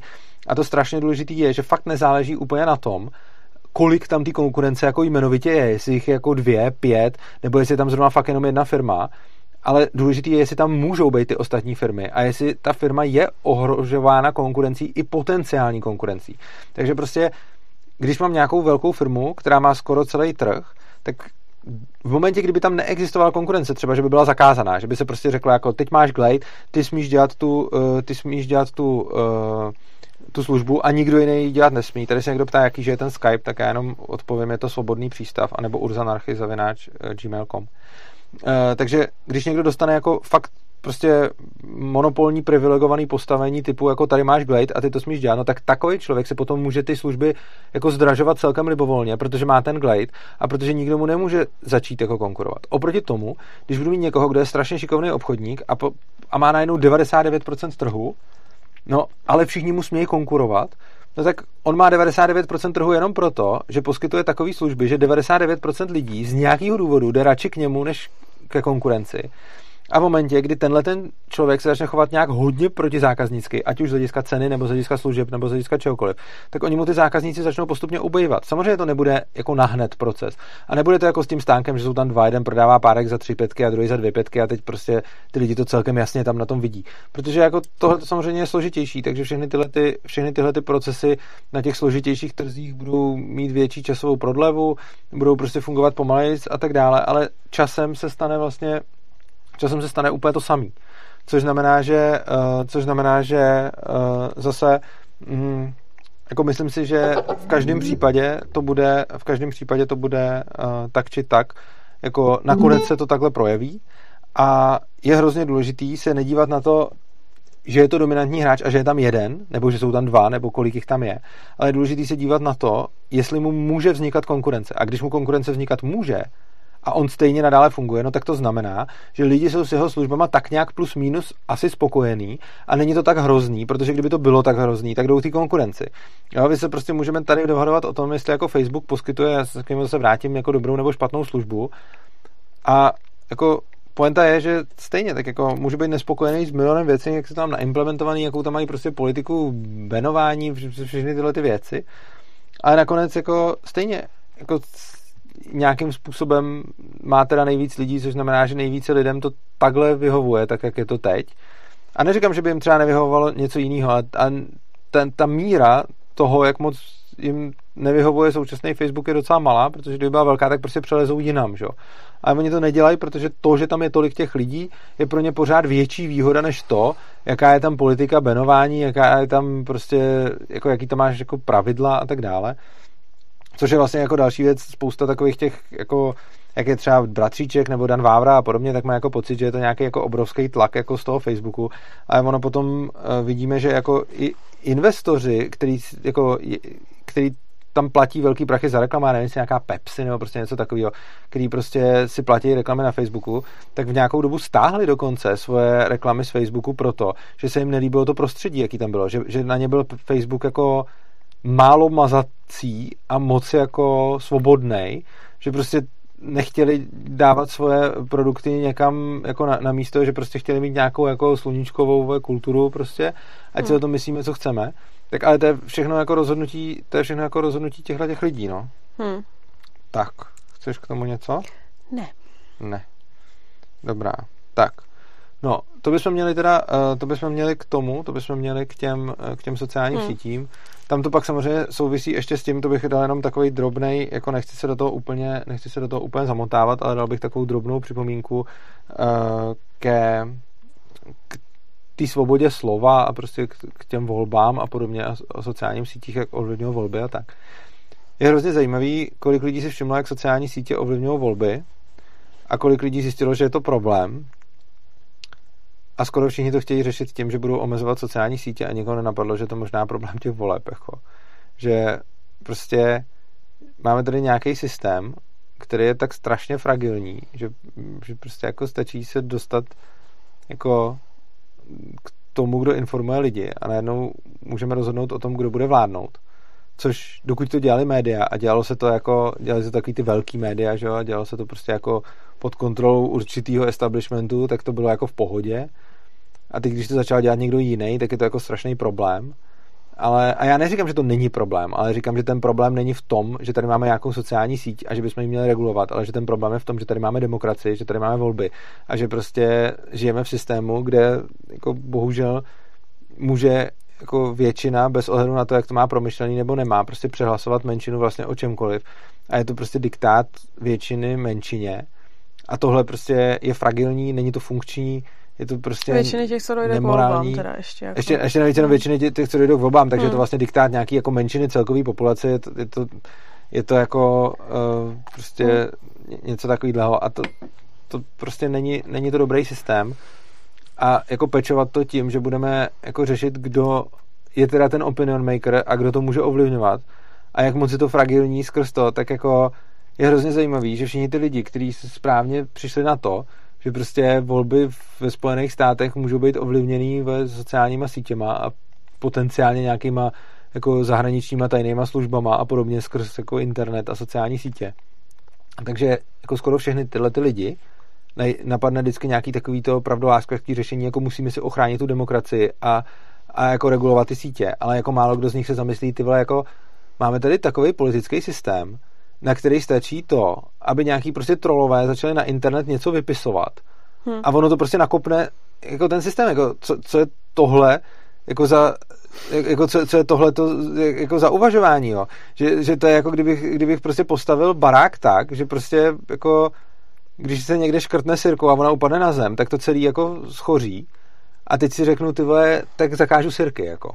Hmm. Jo? A to, to, to, to, je úplně, to je úplně ujetý uvažování. Prostě ta demokracie je systém, který funguje nějaký desítky let, nebo jako někde malý stovky, ale prostě spíš desítky let.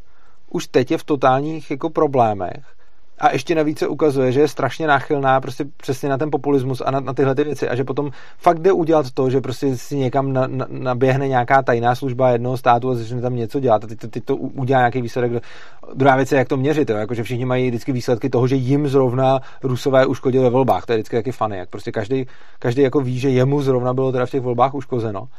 Ale jako celkově ten systém, prostě v momentě, kdy něco navrhnu tak, že to prostě něčím takovýmhle rozbouratelný, tak pak snad se musím zamyslet nad tím, že ten systém je prostě udělaný blbě a že je nějakým způsobem jako křehkej a že není robustní a že prostě jako tohle není dobrý ale místo toho my budeme prostě tady mít tu posvátnou krávu té demokracie a budeme se snažit zakázat úplně všechno, aby náhodou někdo nezměnil názory lidí. Ale prostě ten úplně základní problém demokracie je v těch incentivách. Hlavně, hlavně názory lidí byly měněny vždycky, vždycky různýma způsobama. Akorát teďka se to dá udělat eh, velice rychle a za krátkou dobu v podstatě ano. i lží, což dřív nebyl teda úplně standard. Když je to byl standard. Ne, tak lhalo se vždycky, ale tak mně přijde, že... Ale jakože... Že se lhalo ještě mnohem víc, teď přece všechny ty propagandy tehdy nebylo tolik zdrojů. A tak já myslím, dobře, tak já myslím, já nemyslím tady úplně jako za socíku, ale tak myslím třeba v nějaké jako v demokracii, myslíš takový ty západní, že to nebylo tak, já že nevím. prostě v médiích ti vyšla úplná věc, která fakt jako prokazatelně nebyla pravda, že to byl úplný hoax, jako cílený. Tam to byly taky úplně total hoaxy, jako... No, tak já myslím, jako západní demokracie ne úplně no, dobře, no, jako okay, jo. Ale, tak... ale uh, jde akorát o to, že dřív uh, se tohle to dělo taky, co se děje na těch soci... co se děje skrze ty sociální sítě. Akorát takovouhle moc jako ovlivnit masu lidí měli jiný média, měli to spíš třeba jako noviny, televize nebo nějaký prostě takovýhle, takovýhle uh, média, které jako obsáhly, obsáhly větší část lidí. Teďka se to akorát děje všechno v kratší době efektivněji a a mě, já nevím, no, tak možná je to můj pocit, ale mně přijde, že, se, že mnohem víc eh, se přes tyhle ty média začaly šířit věci, jakože, ale, ale úplně, úplně vylhaný, jakože úplně vylhaný. Že to není tak, jako že někdo někde, že ta pravda je poupravená jako nějak, ale že opravdu se třeba šíří věci, které ale jako jsou ale úplně tak to já si myslím, že bylo určitě vždycky.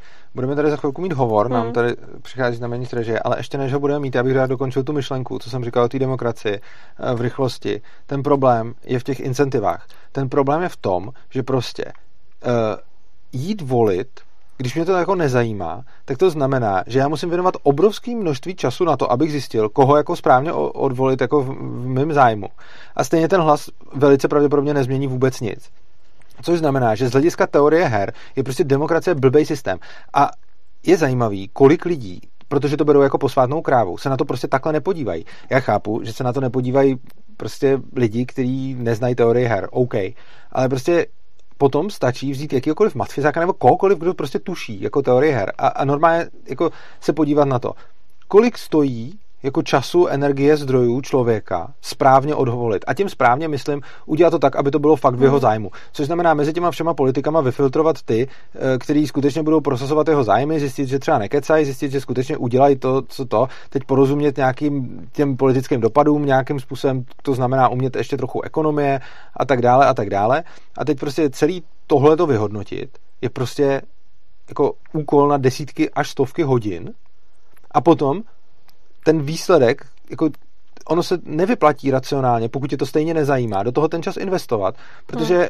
ono na tom tvém hlasu to stejně nebude záviset. Takže jde o to, že jsou před tebou volby a ty máš možnost buď tam něco hodit prostě, podle toho, jak ti zrovna kdo jako zaujal na plagátě, nebo kdo ti řekl nějakou jednu větu a, a podobně, anebo tomu věnovat strašně moc jako úsilí a ten výsledek bude se vší pravděpodobností úplně stejný. Což znamená, že tady je prostě problém v těch incentivách, že my jako demokracie chce po lidech, aby udělali nějaký zodpovědný hlasování, akorát, že je to prostě podobný, jako je, je to princip, že, že ti to stojí strašně moc a potom to nebude mít žádný efekt, jo. Je, je to podobný, jako kdyby si řekl jako dobře, tak uh, můžeš teď tady nechat lidi, aby věnovali strašně moc jako peněz, úsilí do něčeho, co potom může buď připadnout jim, anebo komukoliv jinému. A když se mluví o socialismu, tak všichni vidí, proč tohle nefunguje. Ale demokracie má úplně stejný problém, ale každému je to jedno, protože kritizovat demokracii je prostě velký problém. A teď bychom se možná dostali k tomu hovoru, takže hmm. já poprosím režii, aby nás propojila. Tak snad to začne tady zvonit. Že by?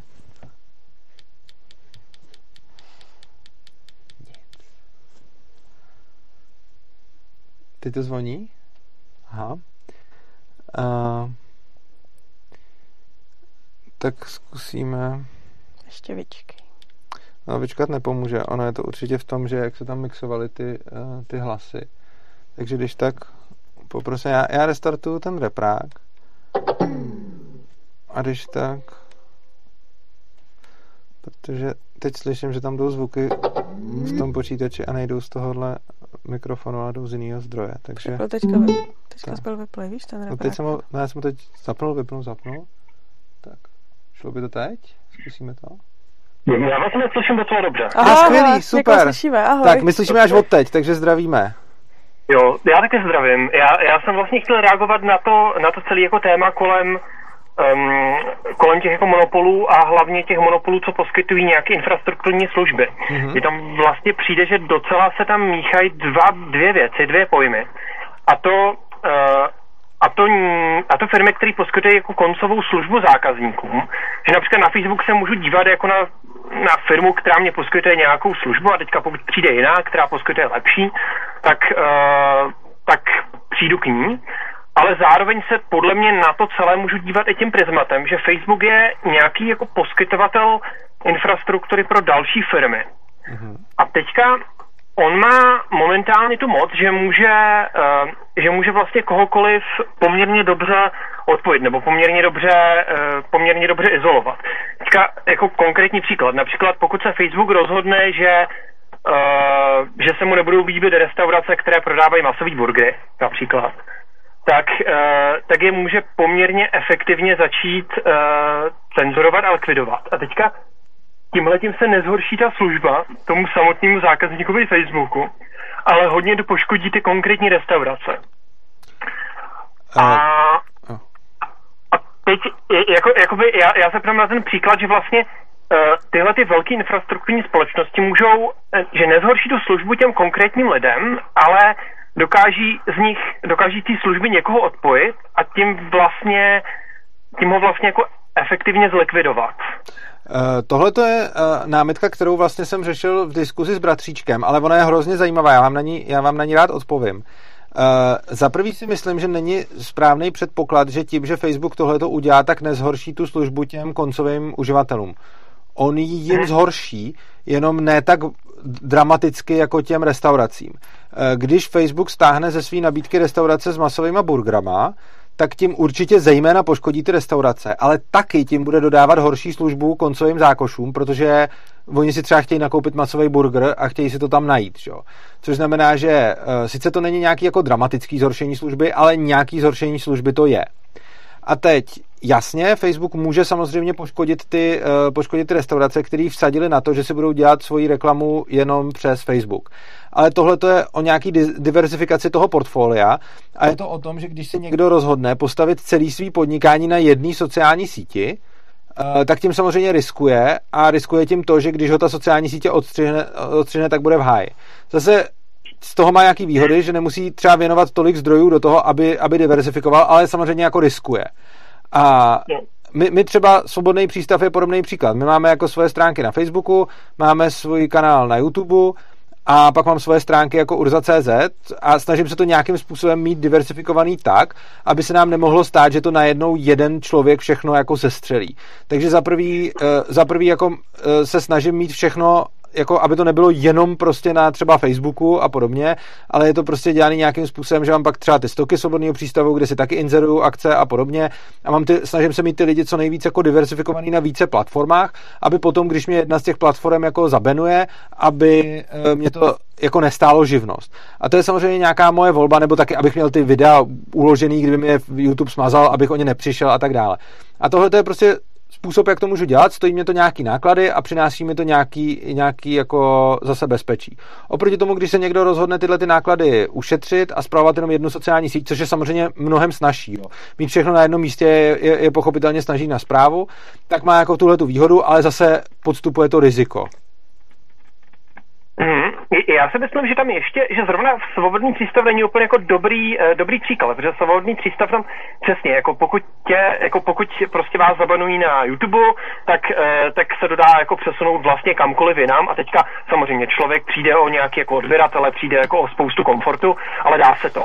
Ale uh, podle mě existují jako konkrétní odvětví, ve kterých tohle to nejde. Že uh, zkusím, dát, zkusím dát jeden příklad ještě. Uh, já nevím, jestli to zrovna v tomhle odvětví takhle úplně absolutně platí, ale například fotografové a Instagram a Facebook, což je v podstatě jedna firma. A teďka ve chvíli, když je někdo fotograf a konkrétního fotografa by zablokovali na jak Instagramu, tak Facebooku, tak Jo, může mít své vlastní osobní stránky, ale už je to jako tak strašně špatná alternativa, že je to jako prakticky prakticky jeho zrušení, nebo prakticky zrušení jeho biznesu. No to záleží, jak má ten biznis jako postavený. Já si nejsem úplně jistý, proč by zrovna fotograf se měl tolik odlišovat od svobodného přístavu. Ono záleží, jak to postavíme. Kdyby svobodný přístav existoval prakticky výhradně jenom na Facebooku a neměl bych svoje osobní stránky a neměli bychom ani ten YouTube a všechny videa bychom dávali na Facebook. Mimochodem tohle to nám radili uh, jako z marketingu uh, se sociálních sítí taky. Ať dáváme videa na Facebook, prostě ať streamujeme na Facebooku. A my jsme to nechtěli udělat přesně z důvodu téhle diversifikace aplikace, že prostě to nechceme mít všechno na jedné platformě. A uh, stejně tak jako nás stojí relativně hodně energie uh, jako přesně mít ty stránky, i když spoustu věcí, které jsou na těch stránkách, by mohly být na Facebooku a mohly by tam být s nás. A záleží, jak si to ten fotograf udělá. On, když si prostě dá všechno na Facebook, tak potom ho můžou sestřelit. A když to má udělaný tak, že mu nikdo nechodí na stránky, a má to udělaný tak, že celou reklamu má na Facebooku, tak ho takhle sestřelit můžou.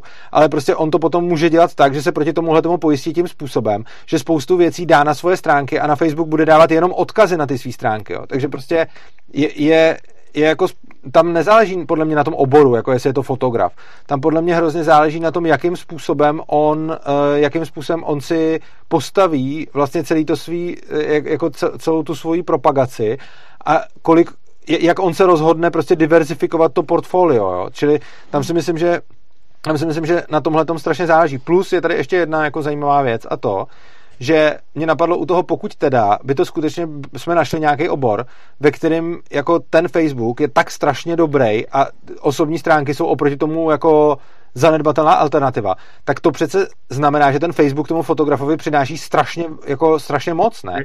Jakože když mám osobní stránky, tak to už je podle mě jako docela dost, ale když se dostanu do nějakého oboru, ve kterém osobní stránky jsou celkem zanedbatelná věc oproti tomu, že mám svoji Facebookovou stránku, tak to znamená, že ten Facebook přináší tomu mýmu podnikání obrovskou přidanou hodnotu, ne? Hm, jako asi jo, mně se ten poslední argument vlastně hrozně líbí. Eh, spíš mě prostě stále přijde, že že vlastně já jsem poslouchal hodně z těchto těch debat o těch cenzurách. Poslouchal jsem jak, jak Dana Vávru, tak jsem poslouchal uh, Boba Kartouse, tak, uh, tak, jako, tak vás. A teďka mně tam vlastně stále přijde, že jako asi nejvíc máte pravdu vy, ale zase na druhou stranu podle mě se na to díváte strašně moc tím tím prismatem toho člověka, který vlastně rozumí těm technologiím a rozumí tomu, že všechno potřeba mít jako diverzifikované, že potřeba mít všechno zálohované a že není dobrý spolíhat na to, že prostě mě Facebook nebo YouTube jednoho dne nesmaže. A to si myslím, že to lidi prakticky nedělají a teďka Kdyby to Facebook dělal, nebo kdyby se to na Facebooku nebo YouTube dělalo jako opravdu masivně, třeba jak se snaží ten Vávra jako nastínit, tak by to asi lidi začali víc chápat, ale mně spíš přijde problém s tím, že je to jako tak nějak hodně náhodné a že se to jako téměř nikdy, téměř nikomu nestane. A tomu, komu se to stane, tak toho to vždy toho to jako prakticky zlikviduje. A teďka, jestli v tomhle tom jako Facebook jako tím, co dělá, nevnáší prostě do toho celého prostředí vysloveně jako neférovou soutěž. Že jako, když si sem tam někoho jako random zabanuje, tak jestli tohle není jako až moc, jako je jasně, Facebook je ohromný, ale jestli tohle to jako není jako až moc velká výhoda, že až moc nefér výhoda. No, uh, ta, ten jako je hrozně důležitý, je hrozně důležitý si na tom uvědomit, eh, že vlastně máte asi pravdu v tom, že celá spousta lidí takhle nepřemýšlí. A já vlastně už od začátku, co jsem budoval nějakou svoji značku Urza.cz, tak už vlastně od samého začátku eh, přemýšlím nad tím, kdo eh, jsou ty jednotlivé firmy, které mě můžou odstřihnout a na kom jsem jakým způsobem závislej a snažím se být závislej co nejmíň. Jo? Spousta lidí mi říká, zařiď si Patreon, nechci si zařídit Patreon, nechci být finančně závislý ještě na někom dalším. Prostě už teď mi stačí, že mám Facebook a Google, na který jsem do nějaký míry závislý a že když mě někdo z nich ostřihne, tak budu mít problém. Sice mě nezruší, ale problém z toho budu mít. Nechci mít teď ještě Patreon, který se rozhodne mě prostě zabenovat a ustřihne mě jako finanční přívod. Prostě to, to, tohle jako nechci. A teď samozřejmě já chápu, že takhle uvažuji já a neuvažuje tak celá spousta lidí, ale otázka je, proč takhle takhle uvažuji já a proč takhle neuvažuje celá spousta lidí. No neuvažuju tak proto, že to není zatím zapotřebí. A snažit se vystavět svět, ve kterém lidi nebudou muset jako uvažovat a ve kterém prostě špatný, jako nerozmyšlený, nepromyšlený jednání nebude mít následky. Znamená přesně to, že potom bereme odpovědnost těch lidí za jejich rozhodování a snažíme se z nich dělat nesvéprávné blbečky a řekneme jim, no dobře, tak 90% lidí to neřeší, mají někde na nějaký sociální síti svůj pro- profil a tak to musíme svět přizpůsobit tomu, aby, aby to, že má někdo svůj profil nediversifikovaný na jedné sociální síti, aby mu to neuškodilo. Za si myslím, že to moc dobře nejde, jo, protože je to jenom o tom, že se budeme hádat o tom, kdo bude mít tu moc, jako jestli bude mít Facebook, nebo jestli bude mít Václav Klaus mladší, nebo jestli bude mít Český stát, nebo jestli bude mít Babiš. Prostě tohle to podle mě nikam nevede. Jako to, že zakážeme jako Zuckerbergovi mazat lidi, je sice hezký, ale on potom nastoupí někdo jiný, kdo bude mazat lidi. A jestli to bude jako český ministerstvo vnitra, nebo jestli to bude Merklová, nebo jestli to bude Evropská unie, já nevím. Každopádně tam bude furt nějaký člověk, který teda bude rozhodovat o tom, koho mazat a koho nemazat. A tohle je podle mě pořád problém, který budeme jenom pře, pře, jako přeskupovat z jednoho místa na druhý. Ale co je mnohem lepší, varovat lidi přes tím, hej, je tady takováhle situace, dáváte vlastně svůj, svůj biznis, stavíte na jiném biznisu a tak se nad tím zamýšlete a zamyslete se nad tím, jestli to fakt chcete dělat. A pokud jste jako úplně nekonfliktní člověk a prostě prodáváte jako panenky, tak asi možná víc v pohodě, než když jste zrovna někdo, kdo říká nepohodlný politický názory.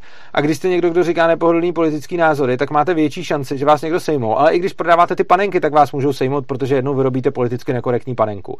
Ale prostě, než mít jako společnost, ve který si řekneme, dobře, 90% lidí to neřeší, tak je nechme to neřešit, vezměme tu jejich zodpovědnost, ať se to nikdy nedozví a nastavme legislativu tak, aby teda o ně bylo nějak postaráno a oni se o to nikdy nemuseli starat a nikdy se nemuseli zamýšlet nad tím, jestli nebudou náhodou diversifikovat jako svoje jméno, tak potom budeme mít společnost lidí, který to nikdy nebudou řešit a furt budou závislí na někom, na nějakým centrálním, na nějaký centrální autoritě a budou se furt jenom dohadovat o tom, jestli ta centrální autorita je blbá nebo jestli je dobrá a budou prostě potom brečet jako bratříček a podobně nad tím, kdo ho kde zabenoval a za co, že?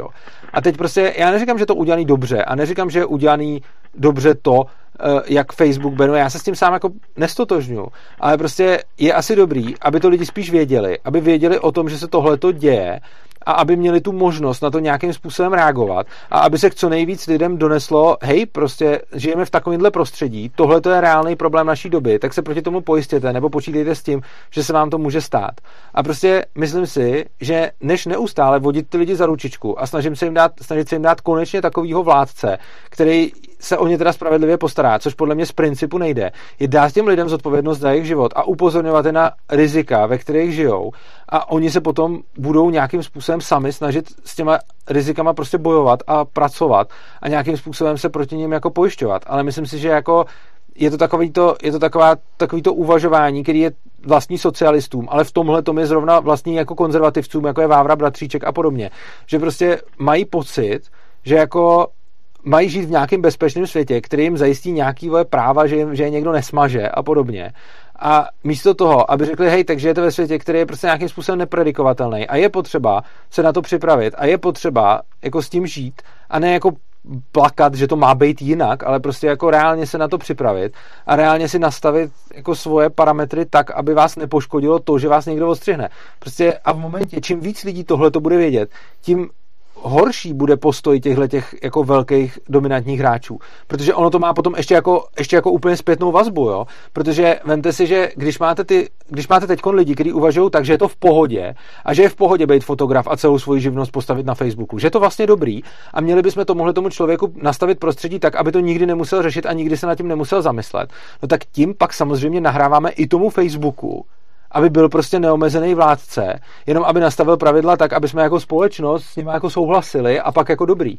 A já si myslím, že tohle to vůbec není řešení. Myslím si, že to řešení je říct každému tomu fotografovi a každému tomu prostě výrobci vyřezávaných andělíčků z horní dolní, hej, jako staví svůj biznis na jiném biznisu a pokud je tenhle ten biznis vykopne, tak máš problém. A zkus se zamyslet nad tím, jestli nechceš svůj biznis postavit na dvou, třech, čtyřech a v momentě, kdy to bude každý dělat a kdy ty lidi tohle to začnou dělat, tak potom už i jenom tohle, že se budou snažit diverzifikovat ten svůj biznis a to, to svoje jméno, bude nahrávat tomu, aby tady nebyly takhle velký ty hegemonie a tyhle, ty, tyhle ty dominantní hráči. Prostě já teď řeším zrovna a říkám to i divákům, můžete mi, můžete mi dát nějaké doporučení, pokud víte dobrý, kde udělat ještě jeden paralelní kanál svobodného přístavu prostě, jo. Abych měl kanál na YouTube a abych ho měl potom ještě na nějakém DTube nebo někde prostě kdyby mi Google jako odmác, abych to rovnou mohl prostě převést vedle a jedeme, jedeme dál. Jako. Já samozřejmě, i když mě teď Google odmázne, tak mám nějakou, mám nějakou jako, mm, prostě vymyšlenou exit strategy a mám, mám nějaký jako krizový plán, ale prostě bude mě to stát spoustu jako úsilí a času a tak dále a snažím se proti tomu pojistit. A čím víc lidí se bude snažit pojistit a udělá si ty svoje kanály prostě paralelně a čím větší bude poptávka potom, že prostě mám YouTube kanál a chci ten samý kanál mít paralelně ještě na jiný, na jiný platformě. Prostě v momentě, kdy vznikne tahle poptávka, tak potom začnou existovat i tooly, abych to mohl uploadnout na ten YouTube a ono se to automaticky přenášelo na tu druhou platformu. A prostě tohle vznikne tehdy, když budeme lidem říkat, hej, můžou vás smazat, a ne když budeme vymýšlet legislativu, která způsobí, aby ty lidi nemohl někdo smazat, nebo aby smazali jenom ty zlí, protože to stejně podle mě nejde. Hmm. Se vlastně ta odpověď hrozně líbí, jak, jak, jak se to takhle řeklo. Že, že, že vlastně jsem se vůbec neuvědomil ten důsledek toho, že, že jasně, že tím, že se udělá, udělá ta ochrana, tak tím se vlastně stane to, že tyhle ty hráči se stávají silnější, protože o tom lidi nepřemýšlejí. Mm-hmm. To mě třeba vůbec, to, to jsem třeba o tom takhle vůbec nepřemýšlel a vlastně díky za to. To jsem rád, že se vám odpověď líbila. Tak já vám děkuji za, za zavolání a za, za fakt dobrý dotaz. Já taky. Tak Děkujeme. mějte se hezky, naschle. Tak, děkujeme za hovor. Tak, tady nám ještě k tomu někdo komentuje Stanislav Hloch, že si myslí, že problém je to, že neexistuje žádná globální, nebo že žádná globální legislativní pravidla, pouze na úrovni jednotlivých států jsou zakázané určité věci, na základě kterých je možné něco cenzurovat. Ale to už se pak nebavíme o cenzuře toho poskytovatele té služby, ale to už se bavíme o nějaký jako státní legislativě. A já nevím, jako jestli, jestli globální je výhodnější než jako lokální, to no, mi teda nepřijde. no právě, protože jako aspoň Uh, takhle, jako tak samozřejmě nějaká ta státní cenzura uh, soukromého poskytovatele je špatná sama o sobě, ale když už, tak aspoň lokálně, ať, ať, ať ty legislativy je každá jiná, ať prostě to není tak, že globálně se vymyslí nějaký úplný nesmysl a pak se musí dodržovat všude. Přesně tak, protože pak ani, jako ona i vlastně mezi těma legislativama existuje alespoň nějaká konkurence, i když blbá a hmm. i když se to nedá považovat za úplně jako free konkurenci, protože na to, abych mohl využívat služby konkurence, musím jako přijít o jako značnou část svého majetku a podobně, což není jako úplně dobrý, ale je to aspoň pořád lepší než nic. A vlastně čím víc centralizovanější pravidla a čím víc centralizovanější vláda, tím hůř, protože tím hůř bude sedět lidem. Naopak ten ideál je co největší decentralizace. Ona prostě decentralizace a svoboda spolu hmm. strašně moc souvisí.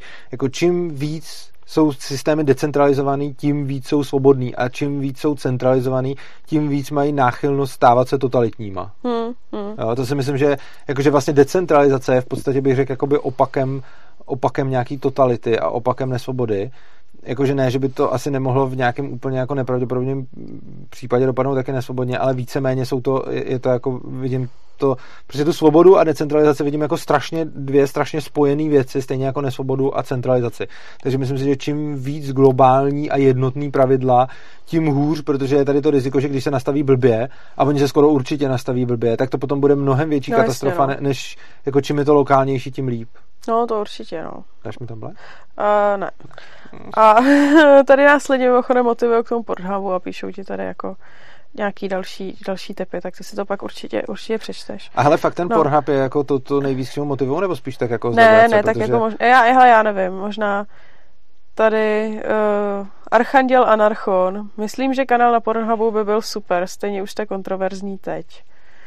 To je pravda. Jako hlavně, hlavně Ale, důležitý pro mě, jestli existuje tool, který bude, eh, který bude si... Eh, přetahovat, eh, prostě, že, že, mám ten kanál a budu jo. mít tool, který mi bude neustále udržovat jeho kopii, samozřejmě s tím, že se tam někam lognu a podobně, a bude mi udržovat kopii na tom dru, na, na té druhé platformě. co mi teďka došlo, že je možná problém s Pornhubem. Protože jsme málo porno, protože to měla Jana Hermanová ten problém tam. Myslíš? Tak to nevím, ale tak ono, kdybychom řekli, že jsme proti státu, tak možná by jim to stačilo jako dostatečný porno, ale eh, spíš si myslím, že je problém s Pornhubem, že si budeme mít videa tam tak sociální sítě nám je nedovolej protože podle nevím, mě no, sociální to... síť nemůže mít nas, nemůže tam ne, tak inzerovat. Ne, já to chci jako zálohu, já tam nechci inzerovat teď odkaz z Pornhubu, já bych tam inzeroval z YouTube, ale rád bych měl rovnou už připravený, jako hmm. připra, připravenou záložní jako alternativu, kdyby nás ostřihli z Google, aby jsme rovnou mohli jet někde hmm. jinde, přičemž eh, kanál, který vím, že tohle to umožňuje, je ten bit, eh, já furt nevím, jak se to čte, BitChute, nebo nějak tak, já nevím, prostě to BitChute. Ne, neznám vůbec. A no, jenže tam, tam zase nechci, eh, tam, to, to není úplně kanál, ve kterém by, to, to není úplně hmm. síť, na který bych si chtěl dělat svůj kanál, a oproti tomu ty ostatní nemají zase ty dobrý tooly, no, hmm, takže nevím. Hmm. Už můžu mít Dobře, tablet? dobře, dám ti tablet. Myslím si, že ty komentáře nemusíš číst úplně moc dozadu, protože ne. tam jsou takové různé diskuze, důležitý, diskuze, které jsou úplně off topic a hlavně mi přijde, Aha. že jsou takový jako ze základu ANKAPu. Takže pro případné zájemce Urza má přednášky z Polis. Jsou to úvodní přednášky anarchokapitalismu. Eh, byly tam nějaké věci tak o kultuře, o zdravotnictví, všechny, všem těm věcem se Urza v přednáškách věnuje. Eh, vidím, že tam o tom diskutujete v komentářích, to asi, asi, asi směle, ale asi se tady tomu nebudeme věnovat my, protože to je úplně off topic. Tak, no. Každopádně já se teda omlouvám lidem, protože teď jsem to tady prolistoval a ani jsem se nedolistoval k tomu. Tomu Ale to asi podle, podle mě vůbec tam nemusíš listovat, no, protože takže... tam opravdu, to, nebo takhle, uh, takhle, jestli chceš samozřejmě ano, ale uh, jsou tam, je tam jako diskuze, do který asi bych ani nerada, aby jsme jako zabředávali tady, protože Fakt, je to úplně no. off topic. Dobře, hmm. tak nebudeme zabředávat do off topic diskuzí, ty tam necháme to, ale pokud byste mi něco chtěli, tak jsem to tady neviděl a můžete to teď, můžete to teď napsat znova a já za to budu hrozně hmm. rád, že, když mi to takhle napíšete. Tak a nechtěl se dostat k těm monopolům teďka spíš než... Chtěl jsem se dostat k tomu druhému, k té druhé části, to už na Dobře. to pomalu, pomalu ten čas. A chtěl jsem se dostat přesně k těm, eh, k těm pravým monopolům. A ty pravý monopoly jsou takový monopoly, a to jsme tady už vlastně říkali, kde je to nějakým způsobem legislativně ukotvený. Dávali jsme jako příklad to, to školství, a on to samozřejmě není jediný monopol, podobný ve zdravotnictví a tak dále, kdy vlastně stát určuje, kdo a za jakých podmínek smí vykonávat, uh, smí vykonávat tu praxi a prostě musíte na to dostat glade a když nemáte glade, tak máte smůlu a nemůžete to dělat. A tohle to... Případně dalo by se říct, že eh, v tomhle tom, co říká, že je monopol i firma, kterou vlastně jako dotuje stát, která by sama sobě byla, eh, která je v podstatě se jí nedá eh, tržně konkurovat, protože je dotovaná státem. Nebo do toho nepočítáš tohle? Tohle to si úplně nemyslím, protože tak, když je někdo dotovaný státem, tak to pořád není monopol, protože může prasit maximálně do té míry, dokud mu to dovolí ty peníze. To je, jako, tam se dostaneme do podobných situací. Ale tak jim to peníze dovolí vždycky, protože on je dotovaný státem. Uh, jo, ale ta konkurence pořád existuje. Jde o to, že se dostaneme hmm. do situace, která uh, bude podobná, takhle, samozřejmě morálně to bude úplně jiný, ale technicky, ekonomicky to bude podobný tomu, jako když má někdo tu výhodu třeba uh, té síťové služby, že má prostě hodně zákazníků. Hmm. On pak může taky dělat jako, uh, blbou, jako blbou službu jinak, ale tím, že to má těch hodně zákazníků, uh, tak stejně tam lidi budou radši. A ten stát může těma dotacema udělat něco podobného, hmm. ale ne, tím nezakáže ty ostatní služby. Takže tím on si může udržovat nějakého svého dominantního hráče, když ho bude, když ho bude hodně to, hmm. když ho bude hodně podporovat, ale zároveň k němu bude existovat ta konkurence, což je jakoby pořád nějak tak v pohodě. Eh, nebo jako tak není to v pohodě, ale je to pořád lepší než ten monopol, protože ten průser je třeba ten monopol ve školství, můj oblíbený, taky to konference.urza.cz eh, Monopol ve školství je jako můj oblíbený, ale je to přesně to, že jako máme nějaký vzdělávací modely a ty vzdělávací modely jako fungují let kde jinde. Hmm. Jako mimo, mimo Českou republiku vidíme, že prostě jsou jako legální a že, že mají skvělé výsledky. Ale těma vzdělávacíma modelama se nedá učit tady a nedá se tak konkurovat tomu státu. A i když stát dává samozřejmě peníze svým školám, tak ono bohužel ani to nemůžeš udělat tak, že by si měla školu, která bude škola a nebude si od státu brát peníze a zároveň se jí tam bude počítat povinná školní docházka a bude učit ty děti takhle. Prostě v momentě, kdy prostě máš tam ten monopol, kdy prostě nějakým způsobem učit nesmíš. Jo? Hmm. A máš určitý vzdělávací modely, které jsou, eh, který jsou všem, eh, který jsou všem nějakým způsobem jako zapovězený. Jo? A tohle je, tohleto je ten, eh, ten skutečný monopol. A ten je fakt problematický, protože tam fakt vadí to, že prostě ty nemůžeš jako člověk si jen tak založit prostě školu nebo, nebo něco, pokud k tomu nedostaneš, eh, pokud k tomu nedostaneš eh, jako glade od státu, kde, kde ti prostě řeknou, jak to máš dělat a jak je to, hmm. Jak je to prostě to. A tohle je v podstatě ve zdravotnictví to samý, že jo? Jako k tomu, no, samozřejmě. aby si mohl vykonávat profesi, tak za prvý musíš mít jeden glade, k tomu, aby si mohl otevřít, otevřít zařízení, tak musíš mít druhý glade, to je v podstatě, v podstatě jako identická situace, no. Někdo mi tady píše velice dobrý, dobrá připomínka uh, Midland 6, mi tady píše Urzo, uh, tady je regulovaný úplně každý biznis. Ano, je to pravda, je tady regulovaný každý biznis, ale je velký rozdíl pořád mezi tím, kdy máme třeba restaurace ve smyslu, že jsou vyhlášeny nějaké podmínky, a kdokoliv si může kdekoliv otevřít restauraci a oni potom na ní tam můžou přijít a když ty podmínky a, nesplňuje, jo. tak ho třeba zavřou, co, což určitě neschválíme, ono je to hrozný. Není to, není to o to, že někdo musí žádat o nějaký schválení, Přesně aby si tak, mohl jako prostě si tu restauraci může, no. může, může prostě někdo otevřít hmm. a to povolení na to dostane jako vlastně kdokoliv a až potom, když by to tam nevyhovovalo nějakým hmm. pravidlům, tak se tak budou dostávat nějaký pokuty a pak je zavřou, což je pořád blbý, ale není ne, to, ne, nenazýval bych to jako monopolem, Uh, protože hlavně uh, ty pravidla nejsou zdaleka tak svazující jako, jako hmm. v tom školství. V tom školství, v tom školství... školství se klidně může stát, že splníte nějaké jako vstupní podmínky, které by byly pro vstup do toho odvětví potřeba a oni vám stejně řeknou ne. No, přesně tak. A jako. to je v podstatě takhle i v tom zdravotnictví. Asi ne tolik jako v tom školství, ale je to tam taky. No a v tom školství prostě člověk nemůže, uh, prostě je tady spousta jako hmm. způsobů, hmm. jak jim vzdělávat děti a ty jsou prostě ilegální a, jo, jo. a nikdo ani nemůže tomu státu tímhle tím způsobem konkurovat, protože Jasně, no. ten stát si tu konkurenci prostě efektivně jako blokuje. Což znamená, že ono ani není možný jako to dělat tak, že kdo by chtěl, tak by si vzdělával děti takhle a kdo chtěl, tak tím státním způsobem, protože stát si tu konkurenci normálně jo, jako jo. zablokoval. Ale pak i když chceš vzdělávat děti státním způsobem a za že splníš všechny podmínky, tak oni ti můžou říct ne. No ano. Což jako, ještě jako no, je to, je to, bullshit. Jo, je, je. Jako.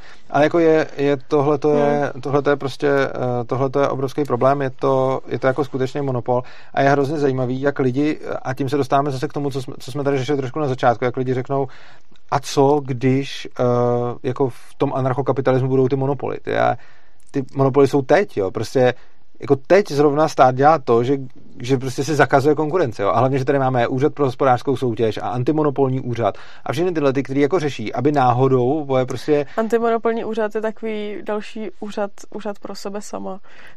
no, jako ústav pro jasně, no, ale je to, režimu. jako jasně, ale je to, je to prostě přesně o tom, no. je to přesně o tom, že někdo má jako, je tady úřad, který prostě vlastního ten největší monopolista, a teda stát, a má antimonopolní úřad, který v podstatě dělá to, že řeší, jestli náhodou někdo, nebo to, to znamená ten český, to dělá hodně Evropská unie, ale prostě jako, že někdo má svůj operační systém a narve se do toho jako základní svůj prohlížeč, ne? Tak strašný problém prostě. A je to něco, co musíme řešit, protože si někdo do svého operačního systému dovolil dát jako svůj prohlížeč. Velký společenský problém. Oproti tomu to, že a to si každý ten prohlížeč může odinstalovat a nainstalovat si tam jiný, že? Ale prostě obrovský problém oproti tomu, když jako tu hmm. školu si ani nemůžeš otevřít. A to, dělá, to dělali prostě i Google, ten... to dělali přece i Google na Google na úrovni Evropské unie, ne? Že no a ty to dělají přece... zase někomu, jo, no. Jo, jo, jako, že... furt, teď, teď dokonce někdo musí, teď, teď nějaké se geniální opatření, a teď nevím, že dokonce, jestli do Androidu musíš dokonce dát nějaký jako prohlížeč, teď nevím, jestli Microsoftu, já nevím teď, ale je zase, teď je zase nějaký hmm. novej, prostě eh, jako takový nějaká podobná blbost. Ale prostě je to pořád o tom, že ten jako hrozný, jako ten antimonopolní úřad si našlapuje na toho hroznýho monopolistu, který udělá to, že ti dá jako defaultní prohlížeč, který si můžeš odinstalovat a dát si tam jiný. Oproti tomu nic nedělá s tím, že prostě stát určil, jak se mají učit všechny děti, což je mnohem podstatnější, než jaký máš prohlížeč. A ne, že si to jako můžeš se z toho odhlásit a říct, já to takhle nechci, já to chci jinak. Ne, smula, prostě musíš se hmm. učit tak, jak řekl stát, protože prostě jako, když to neuděláš, tak ti ty děti vezmou, což je jako, a tomu, to je jako skutečný monopol. A je, je tam ten obrovská, jako ta, ta obrovská propast mezi tím, co lidi znepokojuje. A čemu lidi říkají monopol? Ty ve Facebook. Někdo mě zabanoval na Facebooku prostě. Jo. To, to, je hrozný, to je hrozný problém. Já neříkám, že to nemůže být pro někoho problém, jo, ale prostě řeší se tady, jak strašný monopolní postavení má Facebook, když může někoho zabanovat a potom ten člověk s tím má problémy, ale oproti tomu, ten, koho chceme, aby to řešil, je ten stát, který tady má prostě jako reálný monopol ve zdravotnictví, soudnictví, školství a ve všech těchto těch oborech. A to je fakt jako hardcore monopol. Který ti sebere děti do povinné školní docházky a ti řekne, jak tě bude učit. Jo, přesně tak, který ti prostě se, sebere děti. No. To, to, je podobné, jak tady někdo říká, jak kdo, jak kdo zneužívá informace. Prostě někdo říká, jako prostě Google zneužije informace tím, že mi někam šoupne cílenou reklamu. Wow. Stát zneužije informace tím způsobem, že mě zavře do vězení. Jo. To jsou jako úplně nepoměrný jako. Věci, kterýma, kterýma, se, eh, kterýma se někdo jako, jo, a teď hlavně, k čemu jsem se chtěl dostat, ohledně těch, ohledně těch skutečných monopolů. Ty monopoly jsou fakt problém. A jsou problém přesně z toho, že tam nefunguje to, co jsme tady zmiňovali, že, že funguje u těch dominantních hráčů. Protože když mám dominantního hráče a on najednou začne poskytovat nějaký fakt blbý nebo fakt drahý služby, nebo prostě to je, jako nějak blbý služby typu našeho školství třeba, no tak tam ty lidi hmm. můžou od něj odejít prostě. Jo. V momentě, kdy jako Facebook bude mít jako půlku času výpadek jo, a bude tam prostě na Facebook si smíte zajít ve všední dny od 8 do, do, do, hmm. do 4 a jindy prostě není. Není, ne, neordinujeme prostě. hmm Nejsou ordinační hodiny Facebooku přes noc a taky nejsou, taky nejsou přes víkend a taky nejsou o státní svátky. A kdo chce postovat fotky o státní svátky, tak si musí zaplatit 90 korun a nechat se někým zjebat a vytisknout si lísteček. Prostě něco takového, kdyby udělal Facebook, tak, ty, tak mu ty lidi fakt utečou, jo, prostě. Jo? prostě když, by, když by zrušil prostě jako svoje ordinační hodiny nebo něco takového, tak prostě ty lidi budou pryč. A nebude to žádný takový jako Facebook je moc velký, aby, ne, není moc velký, není tak velký, aby si mohl dovolit takovýhle prasárny. Není tak velký, aby se k vám mohl chovat tak jako stát, protože když se k vám Facebook začne chovat tak jako stát, no tak půjdete do háje prostě, půjdete na jinou síť a najednou všichni fakt přijdou na tu diasporu a na, na ty mastodony a prostě prostě všude, jo. A teď jako, eh, teď jako prostě máme nějakým způsobem takhle nastavený ty, ty skuteční monopoly toho státu, který si fakt můžou potom dovolit všechno. A to školství a to zdravotnictví, ty si opravdu můžou dovolit jako cokoliv, protože stejně nemáte žádnou možnost. Prostě vy ani nevíte, jak, jaký průser je vlastně ve zdravotnictví, protože s tím stejně nemůžete nic dělat. Prostě vy si, ten stát může rozhazovat prachy, jak chce, může to být jakkoliv drahý, může to být jakkoliv neefektivní, ale vy stejně nemáte kam jít jinam, takže prostě stejně to mus- a i kdybyste měli kam jít jinam, můžete jít na nějakou soukromou kliniku, tak to stejně musíte jako platit, jo. takže prostě hmm. takže prostě stejně to. A teď, jako co se týče té tý školy, tak to, to, to, je prostě stejný a je to, je to jako pořád. A teď hrozně důležitá věc, ke který se chci dostat ohledně těch pravých monopolů, je já tak hrozně rád definuju anarchokapitalismus, že když se řekne, že anarchokapitalisti chtějí zrušit stát, tak si strašně moc lidí představí, že chceme zrušit ty služby, které stát poskytuje. Což nikdo nechce. On nikdo nechce zrušit jako vzdělávání, nikdo nechce zrušit zdravotní péči, nikdo nechce zrušit soudnictví. Jediný, co chtějí anarchokapitalisti, je vzít státu ten monopol na hmm. tyhle ty služby. A v podstatě tohle se mi hrozně líbí, i proto vlastně to propojuju a, a proto se tenhle ten stream taky jmenuje Monopoly. Že vlastně ve všech těch odvětvích to, co chtějí anarchokapitalisti je, že prostě jenom nechtějí, aby stát měl monopol. A to je celý prostě. Jenom nechtějí, aby měl monopol. Chtějí, aby se mu dalo konkurovat. Hmm. Jo? A... Ono pravděpodobně by se pak asi stalo, předpokládám, z efektivity toho trhu, že státní odvětví by hodně v hodně ohledech potom jako zaniklo. Protože eh, lidi by viděli, že když si teda jako platí nějaký jako balíček daní a tady dostávají nějaký ty služby, se kterými dneska v podstatě moc ty lidi nejsou spokojení, jo, jako všichni říkají, hele, dostáváme školství a zdravotnictví, jak se zeptejte, kdo s tím je spokojený, jo, jako spíš si na to lidi stěžují. A vedle toho, kdyby vznikl nějaký konkurent, který byl na tržním způsobu a opravdu to dělal proaktivně eh, nějak pro klientsky tak, že bych chtěl, aby se to těm lidem líbilo a bylo to nějak jako cenově přijatelný, aby oni od toho státu, který už tu chvíli mají jako zařízené a je to hrozně jednoduchý, přešli. Tak si myslím, že časem v hodně odvětvích a ne ve všech by ten stát stejně jako zanikl přirozeně. Protože vedle toho uh, volnotržního nebo vedle toho konkurenta, který by vznikl v podstatě na, na té bázi toho volného trhu, by potom teprve začalo vynikat, jak je to hrozný, neefektivní a prostě strašný. No a teď si vem, uh, uh, teď si vem, Ježiš, mě to teď úplně vypadlo, co jsi říkal. Jo, jo, ještě co je na tom skvělý. Ono na mnoha odvětvích by to zaniklo a já věřím tomu, že by to nakonec zaniklo úplně všude. Ale co je na tom ještě úplně skvělýho, tam, kde ono by to někde nemuselo zaniknout. Jako, to je nejlepší argument, prostě, když jste jako no, socialista a bojíte se toho, že ten stát jako fakt potřebujeme. Hmm. A že hmm. fakt potřebujeme teda to státní prostě zdravotnictví nebo státní něco, protože jinak by to bylo prostě v hajzlu.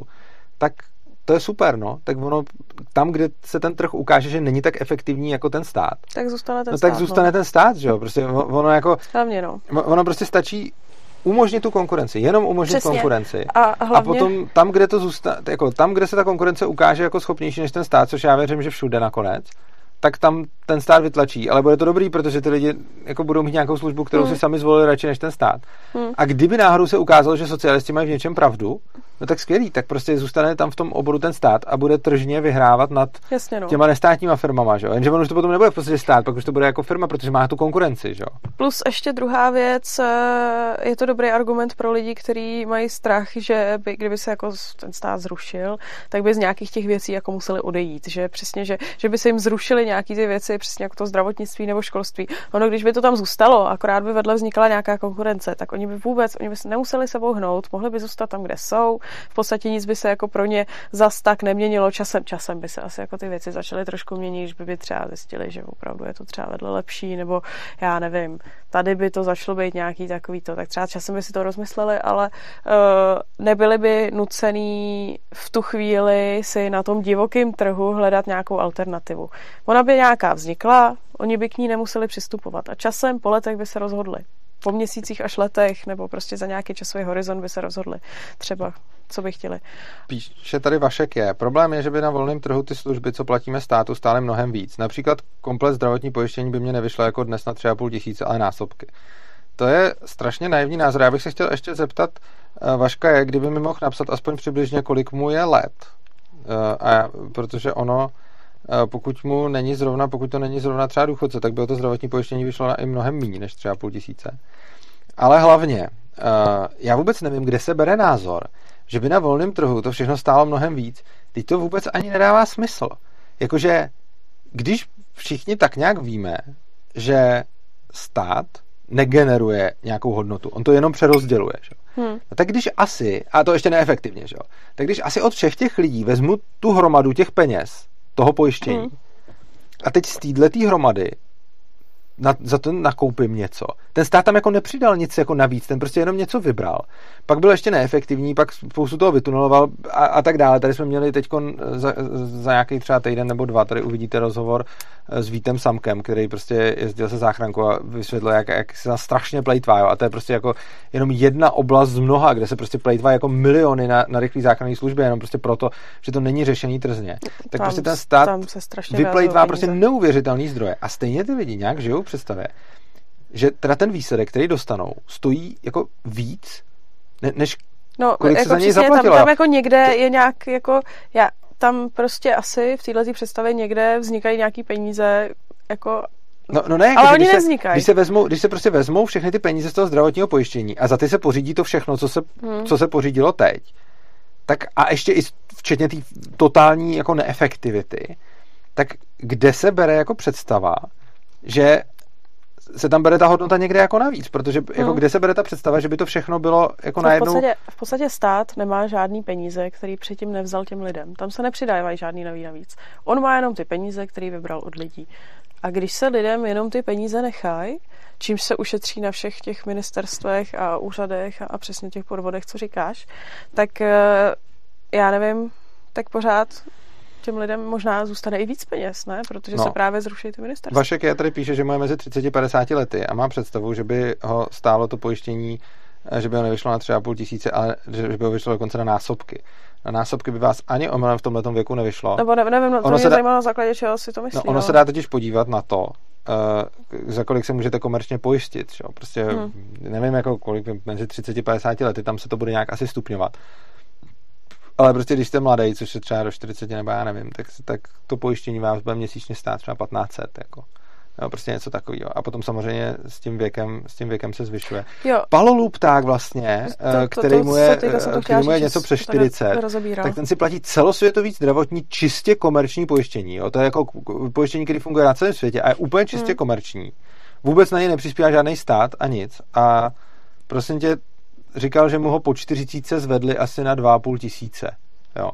Čili po 40 mu zvedli celosvětový zdravotní pojištění na 2,5 tisíce a tady Vašek je, platí teda 3,5 tisíce a, a stát bohužel mu vysvětlil nebo mu nějak naznačil nebo prostě způsobil, že Vašek je platí 3,5 tisíce, což je pravděpodobně víc, než by hmm. platil čistě komerčně, ale stát ho přesvědčil, že by platil násobky, hmm a v tomhle tom, že je strašně moc lidí. Mě to, mě to připomíná...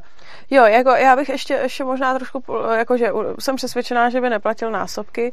Je třeba možný, že pokud Vašek je, já nevím, nějaký hodně obézní, kouří a alkoholuje pravidelně každý večer flašku, takže by možná opravdu jako ty peníze zaplatil, jo. To jako ještě nevím, protože samozřejmě asi se dá předpokládat, že v rámci tržního zdravotního pojištění by každý člověk platil nějakou úměrnou částku tomu, jak moc je pro tu pojišťovnu rizikový. Tudíž jako kuřák, alkoholik a obezní člověk by byl extrémně rizikový člověk, u kterého se dá předpokládat velký výdaje v budoucnu. Takže by ta pojišťovna ho částečně trestala, částečně motivovala ke změně tím, že by mu tu cenu trošku jako narazila. A takže jako záleží, jo. Ale že by to byly násobky, no. ne. Tady píše, že na to ptáka a, a hlavně, hlavně jako proč? Já, já jako, ne, nebo ne, nevím proč. Jo. Jo, tak tady se teď dohaduju, co to pojištění vlastně pokrývá a co to nepokrývá u toho luptáka. Každopádně já třeba tohle to přesně, hmm. tady něk, ten Vašek je píše, že mu to sice léč, řeší nějakou zlomenou nohu, ale ne léčbu rakoviny a někdo mu zase na to říká, že toho pokrývá víc než státní pojištění, že třeba nějaký laserový operace očí a podobně. Uh, já jakoby teď jako zrovna nevím, uh, protože neznám to jeho pojištění, ale rozhodně, uh, když se potom podíváme na komerční pojištění, uh, tak ty ceny, a tam je určitě zahrnutá i ta rakovina hlavně, a tak. Hlavně, Tady píše právě Dan ona je, Žížala. Ještě, ještě k tomu doplním, ona je rakovina rakovina, jako na naše pojištění taky nedostanete každou léčbu rakoviny. To si tady jako lidi myslej, ale dneska je hromady léčby na rakovinu, kterou vám stát dneska rozhodně neproplatí z pojištění. No, to tady, ani náhodou. Tady Dáda Žížela říká, že minimální zdravotní pojištění je 1972. No to je, to ale je přesně ten problém, že to je to, to co platí dneska lidi, kteří jsou jako nezaměstnaní, tak si platí tohle, protože jim to určil stát a vygeneroval to z minimální mzdy. Ale to není minimální komerční pojištění. To komerční pojištění je, je pojištění, když někam prostě přijete a platíte si ho na základě rizik a můžete hmm. se takhle pojistit v zahraničí. Takže když někdo přijede sem jako cizinec tak prostě uh, tak prostě je, jede na úplně jako na úplně jiných, na úplně jiných tarifech. No. Jasně, no. A uh, jakože obecně jako hlavně můžeme se tady bavit o tom, kolik přesně by stálo, jaký pojištění a tak dále, a taky co pokrývá a nepokrývá. A přesně jak si říkala, ono ani to pojištění nepokrývá ty fakt drahý potom průsedy, protože prostě jako vidíme, jsme tady řešili případ toho Maxíka a podobně, že prostě máme nějaký, hmm. jako, máme nějaký jako prostě pecky, který jako se, se, se, stejně z toho pojištění ani z toho státního se úplně nehradí. A ono nejen ty drahý, ono stačí, aby to bylo jako nějaký léčivo, který tady prostě ne, není oficiálně jako uznaný tím státem, jo. To jako nemusí být drahý léčiva, to prostě ty si můžeš vybrat nějaký lék, který prostě si byl zvyklý používat tady někde v Americe a vyhovoval ti a tady ten lék chceš, ale tohle jako nelze, no. No, přesně tak, že, že jako jako to pojištění není, eh, jakože, ale hlavně, jak tady někdo správně napsal, tohle je zdravotní daň, která se hmm. počítá jako z příjmu a nepočítá se z rizikovosti toho člověka, což je jako padlý na hlavu, protože ono, potom, eh, ono potom pochopitelně ty lidi nejsou nějak finančně motivovaní k tomu, aby třeba žili zdravě, k čemu by je jako skutečný zdravotní pojištění motivovalo. Hmm. A, a uh, já, já bych ještě, chtěl, no, ještě, ještě, ještě jenom jako doplním, ono to jako nesplňuje úplně definici daně, ale je to blíž daně. Splňuje to definici daně? Uh, úplně, úplně ve, vše, ve všech aspektech ne. Proč? V kterých ne? Uh, hele, máš nějaký jeden, já si myslím, že jeden, jeden to, to nesplňuje, že... Je to povinný, závisí to na příjmu? Ne, je to účelný, je to účelný, protože ty posíláš do rozpočtu zdravotnictví a víš, a co za to dostaneš zpětně. Ne, tak to je jakoby... Což, ne, což eh, není úplně jako to, ale to je jedno, ono v podstatě principu to ta daň je.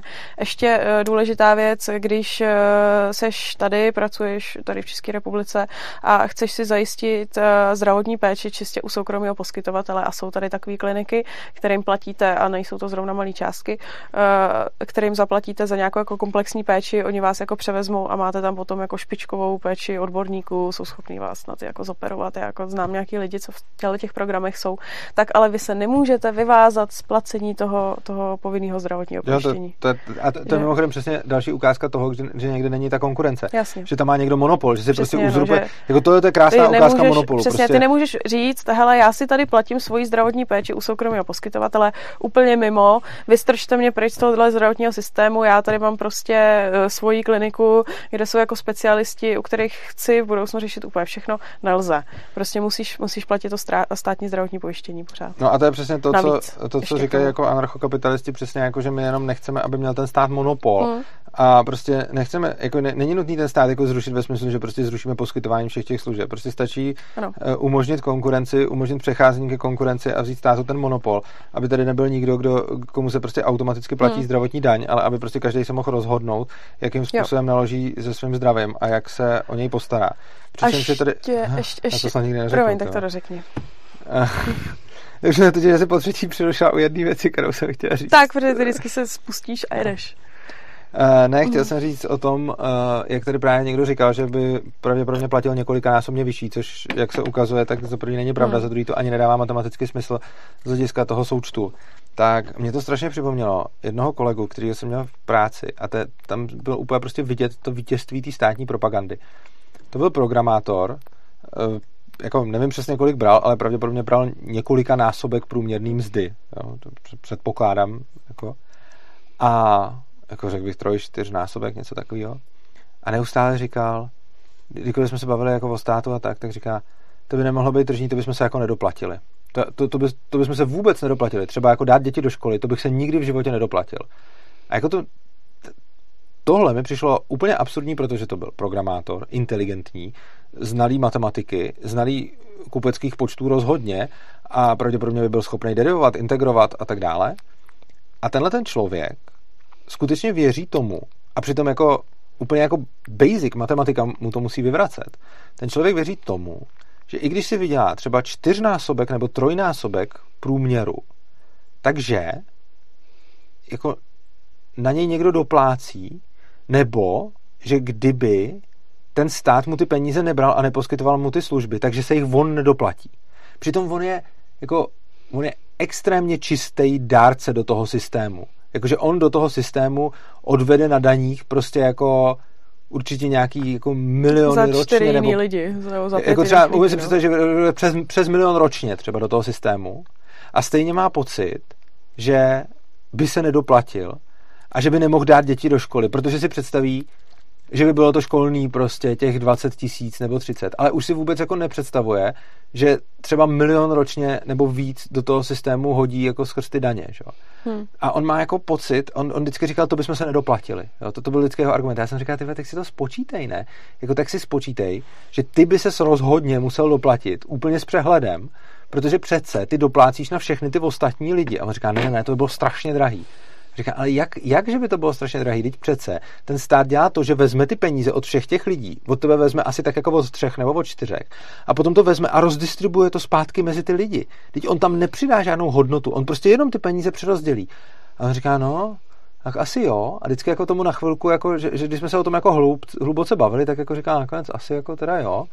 Si říkal, no tak asi přece jenom platím ty daně jako obrovský. A když jsem jako vyčíslil, kolik teda tomu státu vlastně odevzdává a kolik by mu to vyšlo jako na měsíc, tak říkám, tak asi teda to bych se asi doplatil.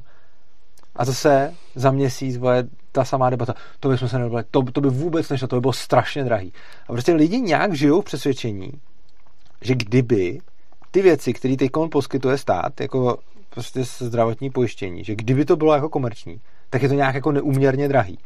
Ale vůbec jako mi není jasný, kde, jako kde, kde tohle to vzali, respektive myslím si, že to takový jako obecný úzus, že se nějak jako řeklo, že když je něco soukromí, tak je to drahý a když je něco státní, je tak je to levný. strašně moc uh, dnes i z historie, že když jako začne něco produkovat stát a pak to po něm má převzít jako soukromník, tak to zvládne levnic. No, to je pravda, to, to je jako další hmm. věc, že, že to... Ale ty lidi si to v tu chvíli nemyslí. Hmm. Ty lidi se v tu chvíli bojí. Mně totiž spíš přijde, že jak ono ty věci, že jestli to jako není prostě psychologická hra toho, že ty jak od státu dostáváš nějaký ty služby, ono to vypadá, že zdarma, ono to zdarma není, ale ty jako dostaneš a nevidíš žádnou tu cenu zatím, tak máš pocit, že tady je to nula a jakmile by si vedle toho dal třeba 10 tisíc, tak je to najednou hrozný rozdíl. Že ty porovnáváš jako 10 tisíc a nulu. Ale ve skutečnosti tím, že ty nevíš, kolik reálně si jako zaplatil za tu službu ve státu, tak by si jako třeba byl potom překvapený, když by si zjistil, no. že stejně na školství svých dětí platíš třeba jako 30 tisíc ročně na daních. Jo, jo, přesně tak. No. Já nevím, kolik to reálně bude, jo, to jsem plácla nějaký tisíce, ale že si myslím, že to je jako psychologicky v tom, že dneska lidi porovnávají nulu s nějakýma tisícema, ale ta nula není reálná, protože to je, e, to je asi podobný, jako lidi neřeší super hrubý mzdy nebo takovýhle, jo, věci. No jasně, no, že prostě Přesně. prostě nevidí, kolik tomu státu Právě, jako že vidí tu čistou toho, mzdu, vyděláme, která no. jim jako přistane na účtě a už jako nevidí, že tam mzda by mohla být jako několikrát vyšší. A stejně tak jako hmm. nevidějí, že ty služby vlastně, které dostávají, uh, něco stojí. Když napíšete do prohlížeče uh, jako www.urza.cz lomeno public, public, lomeno, tak tam je takový list souborů a jeden z nich se jmenuje cena státu, je to tuším c.cenastátu.xlsx, jako Excelový soubor. A tam jsem někde počítal právě to, kolik, uh, kolik peněz uh, stojí jako vlastně stát, jako kolik nás stojí stát, kolik z toho, co vyděláme, ten stát spotřebuje a kolik na nás byde. A přesně tak to vychází, že ten stát se bere asi tak ty dvě třetiny, je to tam, je to tam hezky rozepsaný. Hmm. Midland 6 tady uh, znes nějaký docela dobrý, dobrý dotaz, který jsem tady, jo. Urzo, jak by zrušil monopoly regulaci třeba u telekomunikací, když ten prostor k podnikání je třeba omezený fyzikálními zákony, jako šířka pásma vhodného pro mobily a podobně.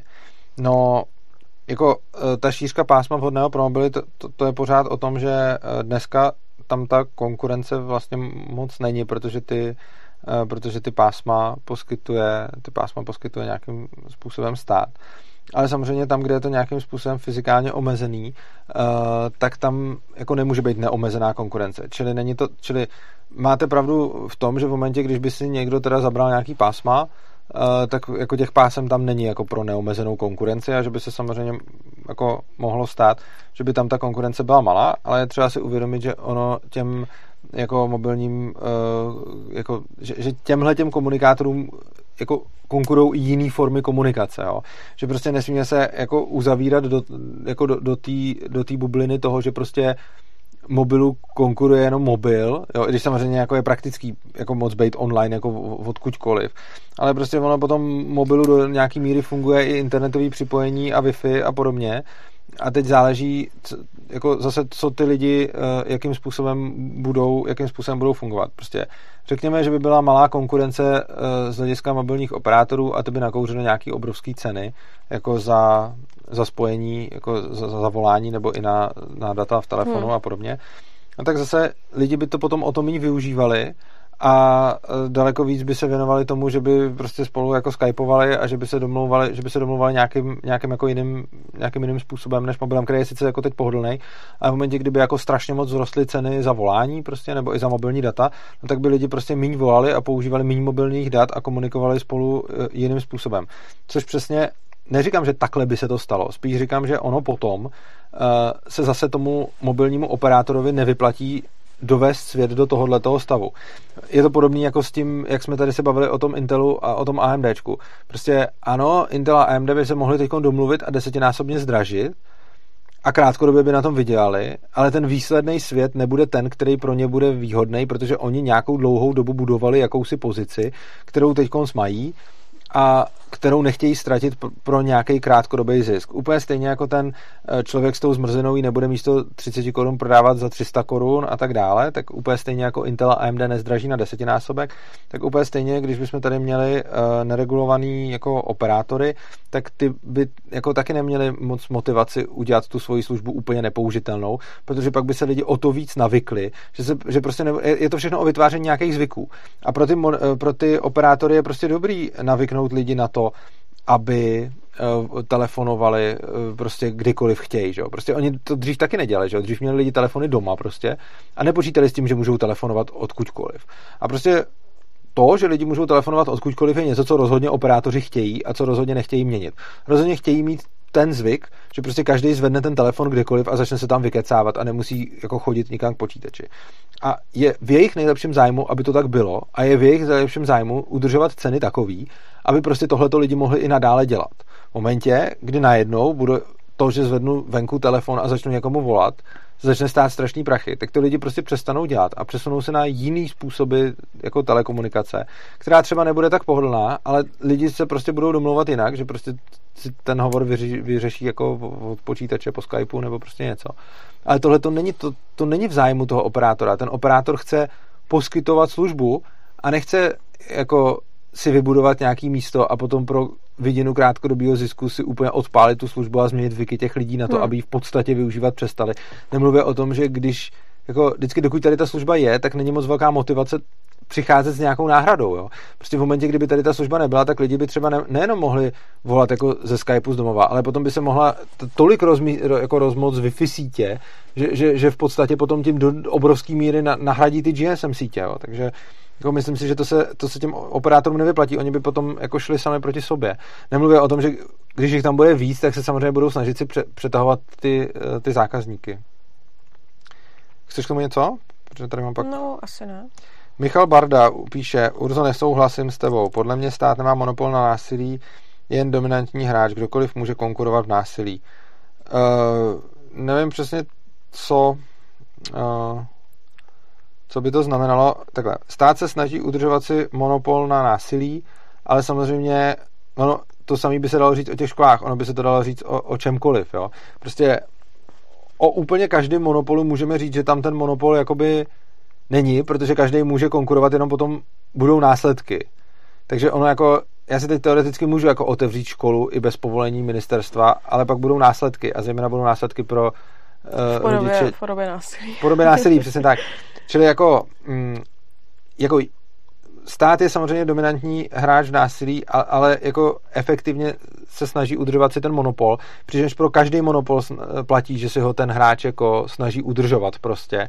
A e, pro každý monopol platí, že jako teoreticky vzato ta konkurence vždycky může vzniknout, jenomže potom, když teda jako vznikne, tak bude potlačena, že jo? Čili v tomhle tom se liší ten do, e, monopol od dominantního hráče. Prostě ten dominantní hráč nepoužije násilí proti tomu, kdo mu bude konkurovat. Ten monopol použije násilí proti tomu, kdo mu bude konkurovat. Takže z tohohle toho stát má monopol na násilí, protože mu kdokoliv může zkusit konkurovat, ale stát ho potom násilně potlačí.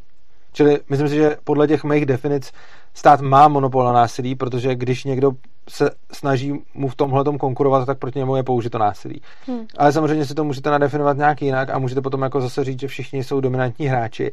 A je to úplně v pohodě. Ono si to jako jedno, jaký proto používáte slova.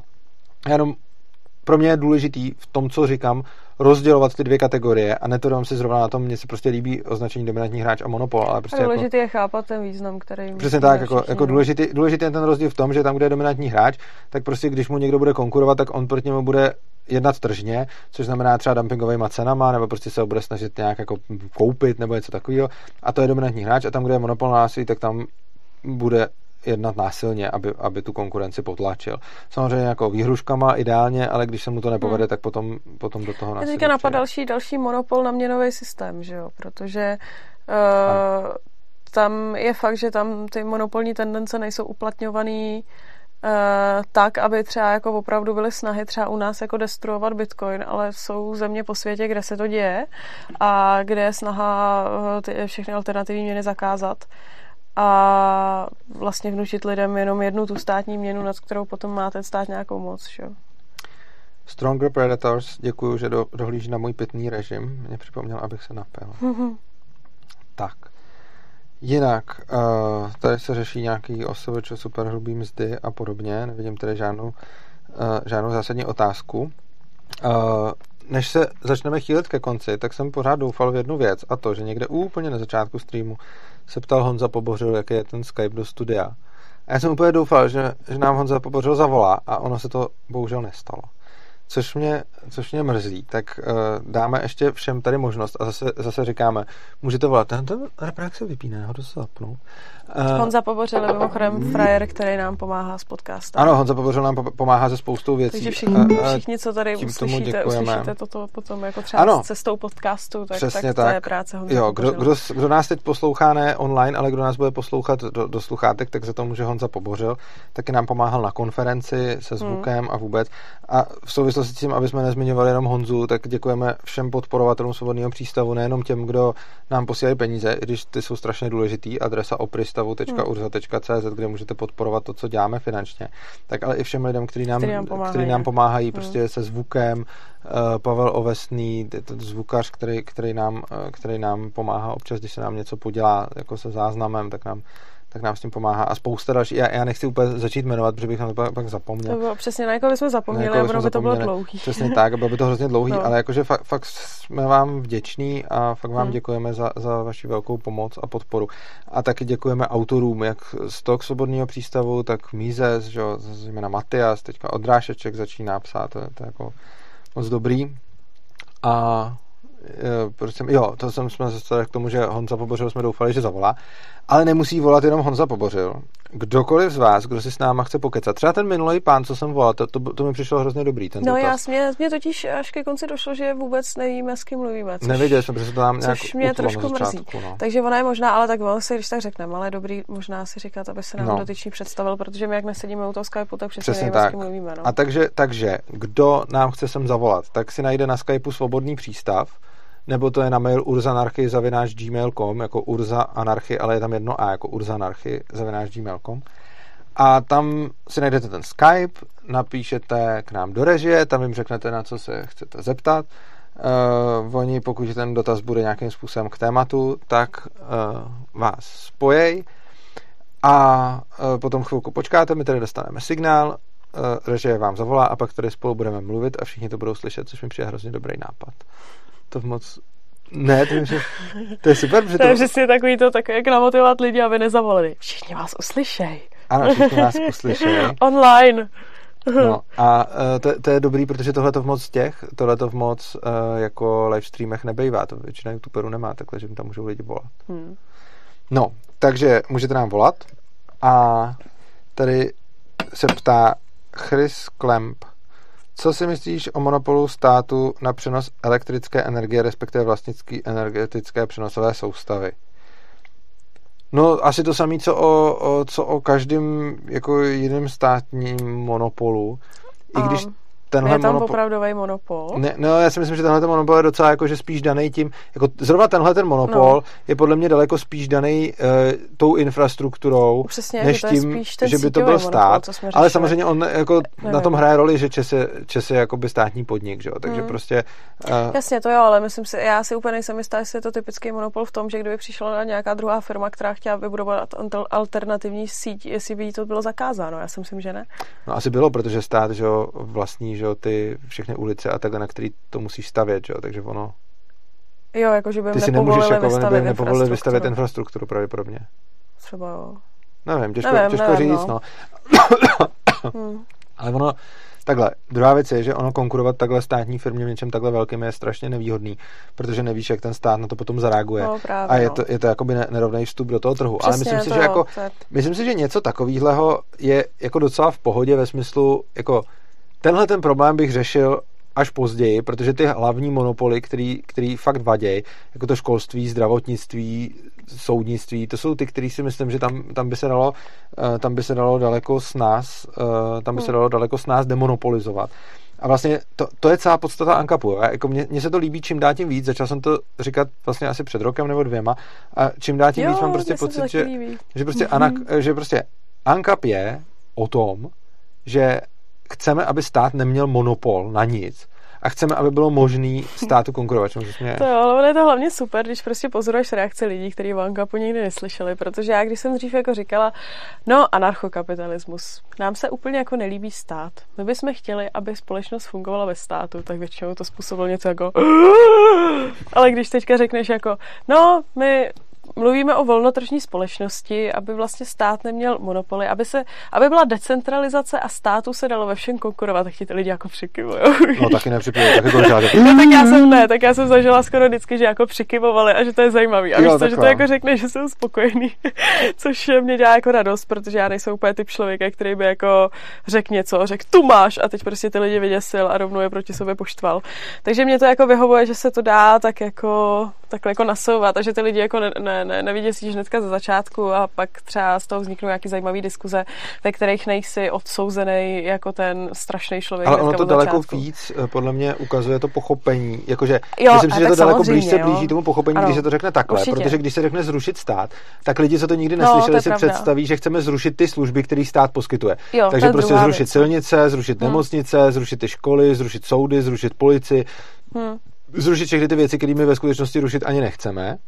Akorát, že my chceme prostě, aby bylo možné těmhle službám konkurovat. Hmm. Takže prostě ANCAP je v podstatě jenom demonopolizace Hmm. ANCAP je vlastně demonopolizace státu. Jo. To se mi hrozně líbí, to, to, tenhle ten... A to, je, to je vlastně zajímavý, to by mohl být takový jako mezistupeň, že bych mohla říkat, že chceme zrušit monopoly státu, aby bylo státu ve všem možno konkurovat, což by a já, a já si myslím, že časem by to vedlo k tomu, že by stát zanikl. Že by ty lidi přikivovali a pak k konci udělali víš se, jako, že by jako, to bylo... no, jako já si, já si hlavně myslím, že ono už potom to není, jakože já, já si myslím, že třeba z mojí definice už to pak není stát, když už to má konkurenci. Ono už je to jedno, jestli se to jmenuje stát, nebo jestli by se to jmenovalo firma, nebo prostě. No, jestli jako mu konkuruješ úplně, jestli máš V momentě, kdy má plnou konkurenci a ty máš plnou možnost tam odsaď odejít, hmm. udělat jako opt-out a prostě čus a dělat si, co chceš, tak v takovou chvíli uh, by, to, by to prostě jo. podle mě už nebyl stát. Přičemž je tam tom ještě hrozně krásný to, že ty vlastně můžeš jako ty, ty těm socialistům vlastně ten jejich stát jako úplně nebereš. Ty jenom říkáš Jasně. jako, hele, nechte mě z toho opt-out note, ale jako... Věc, věc druhá by byla potom přesně zajímavá a to už by byly diskuze eh, anarchisti versus minarchisti. Jestli zrovna jako v odvětvích, jako je třeba soudnictví, eh, by ten stát opravdu jako šel. No, jako já byl myslím, hrazený. To, už, to už potom jako... Tak já si myslím, že on, on takhle, ono, když by tam byl, hmm. já si myslím, že už by to potom nebyl stát. V momentě, kdyby mu mohl kdykoliv, kdokoliv konkurovat, tak už to pak není stát, že? tak už je to jako firma, která má tu tradici, jo, takže to jde líp. No, že? To, to, to, to, čím myslím, je to podobně jako Facebook má teď hodně lidí, hmm. takže i když se bude teď chovat nějak blbě, tak pořád uh, ně, něco jako získává tou výhodou, že získal ty lidi. No a stát by měl teda hmm. tuhle tu výhodu, ale v momentě, kdyby měl možnost konkurence, tak je to vlastně už jako v pohodě, že jo? Hmm. Uh, Urza chce demonopolizaci, ale používá dominantní, záměrně, píšu, záměrně nepíšu monopolní YouTube. No, jako já nevím úplně, to se ptá ráda Žížala a já úplně nevím, jak tyhle ty dvě věci souvisí.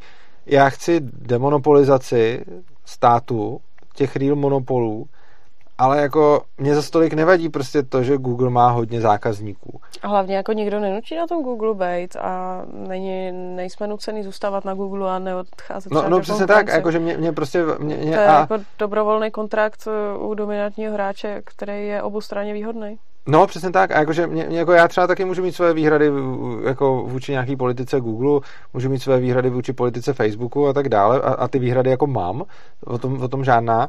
Na druhou stranu uh, je za mě jako v pohodě, když někdo poskytuje službu a je prostě úspěšný a mně se nemusí líbit, a když se líbí ostatním, tak prostě hmm. mi, to přijde, mi to přijde asi jako v pohodě. Jo. A uh, myslím si, že myslím si, že ne, nemám prostě nic proti tomu, aby tady mohly být takhle velký, aby tady mohly být takhle velké firmy, pokud se sami nějakým způsobem uživějí a, a budou, budou jako nad konkurenci. A já budu klidně jejich služby využívat, jako já využívám služby vlastně Google i Facebooku, akorát, že se budu samozřejmě, uh, budu se samozřejmě připravovat na to, hmm. uh, kdyby mě někdo z nich odpojil, aby mě to jako ne, úplně jako nezlikvidoval.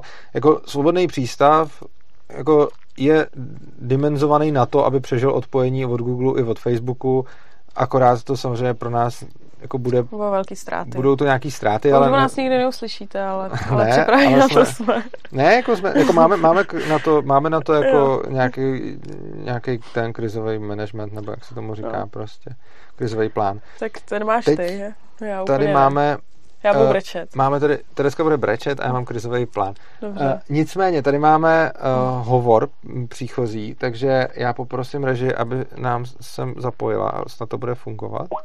Yes!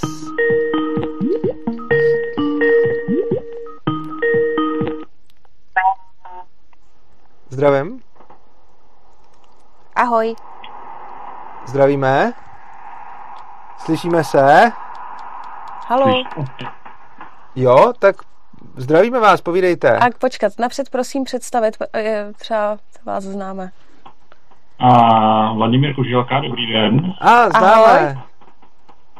Nebo já nevím, jestli si můžu tykat vykat, pardon. Já bych se měl, já bych se měl jeden takový dotaz. Vy jste mluvili o tom, že by bylo v podstatě dobrý, aby uh, státu konkuroval, nebo aby, aby v podstatě paralelně se státem bylo i to svobodné prostředí. Nicméně si myslím, že, že ty aktivity, které by se přesunuly z, eh, z toho státního zřízení do, do toho soukromého, by v podstatě mohlo víc k tomu, že že pouze by si vytvořili prostředí, jak by v podstatě tam vytvořili svůj monopol. Takže jestli, jestli to, že bude paralelně státní a, a to soukromí, jestli spíš nepovede k tomu, že, že se přesunou aktivity těch státních úředníků do, tý, do, tý, eh, do toho prostředí eh, podnikatelského a v podstatě zase si tam povedou to, to, svoje, to svoje, řekněme, státní. Takže, takže si nemyslím, že by to jako fungovalo. Teď už jenom to, že by najednou tu službu poskytovala dvě jako dvě místo jednoho, tak to už z principu není monopol, že jo?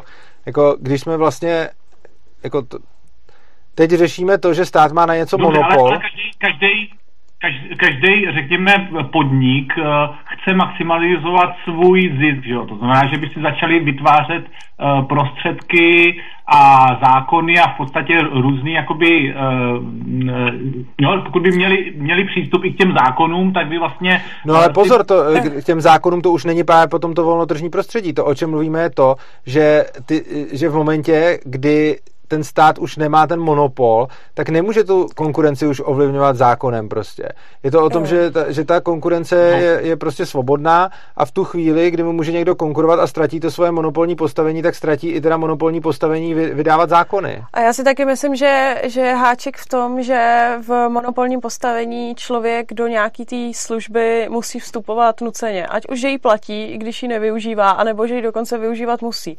Což v době... Dobře, ale pokud by tam, hm. pokud by tam fungovalo stále to státní, tak ten stát uh, uh, neřekne úplně, že to je otevřený. Takže třeba konkrétně u těch škol, jo, takže že řekne dobře, tak si, tak si podnikejte uh, ve školství, dělejte to v podstatě jak chcete, ale určitě nalinkuje, protože je to stát, tak řekne, že to bude mít nějaký pravidla. Nebude to úplně volný, to znamená, že to bude minimálně, že to bude pro žáky takhle starý a takhle starý. Budete něco vykazovat. A v tu chvíli, jakmile, jakmile tam dá jakýkoliv pravidla, tak v tu chvíli už to není úplně to tržní volný. To znamená, že já se ptám na to, jestli si myslíte, že to jako může fungovat, protože já si myslím, že by to, že by to stejně nefungovalo, protože ty pravidla by tam nějaký byly a nastavili by si to eh, tak, aby to v podstatě fungovalo pro řekněme, zpřízněný firmy, jo, tak jak to, tak jak to známe teďka jako s, s některýma státníma podnikama, které prostě tak jako vznikly, uh, udělali se z nich, uh, zprivatizovali se, ale,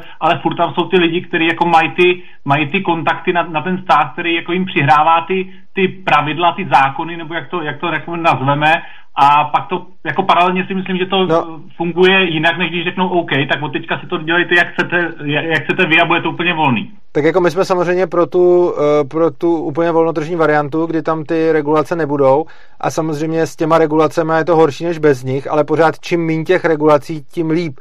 Čili prostě eh, samozřejmě jako já, já úplně nechápu podstatu otázky, prostě ono to, jako to není tak, že prostě buď tam nejsou regulace vůbec, anebo je tam absolutní monopol. Prostě tam je nějaká škála a je, je to, jak jsme se bavili na začátku o těch restauracích. Prostě když máme školy, tak to je hodně, hodně moc monopolizovaný v tom smyslu, že prostě fakt teda to ministerstvo dává glejty na to, kdo může prozovat školu a kdo ne. A když máme restauraci, tak tam je to mnohem volnější. Tam stačí prostě jako provozovat restaurace a potom, až když nesplňují nějaké podmínky, tak mě třeba dají pokutu nebo mě zavřou a tak dále. Takže těch přístupů je tam víc a samozřejmě čím volnější prostředí, tím jako líp.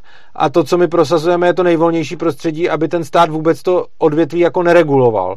Jo? Ale samozřejmě jako je, jako má to spoustu, má to spoustu jako postupných mezikroků, takže jako asi si nelze představovat to, že by najednou stát se úplně vzdal té kontroly, ale to, k čemu bychom se rádi dostali, aby postupně uh, se to prostředí stávalo více a více tržním a méně a méně regulovaným.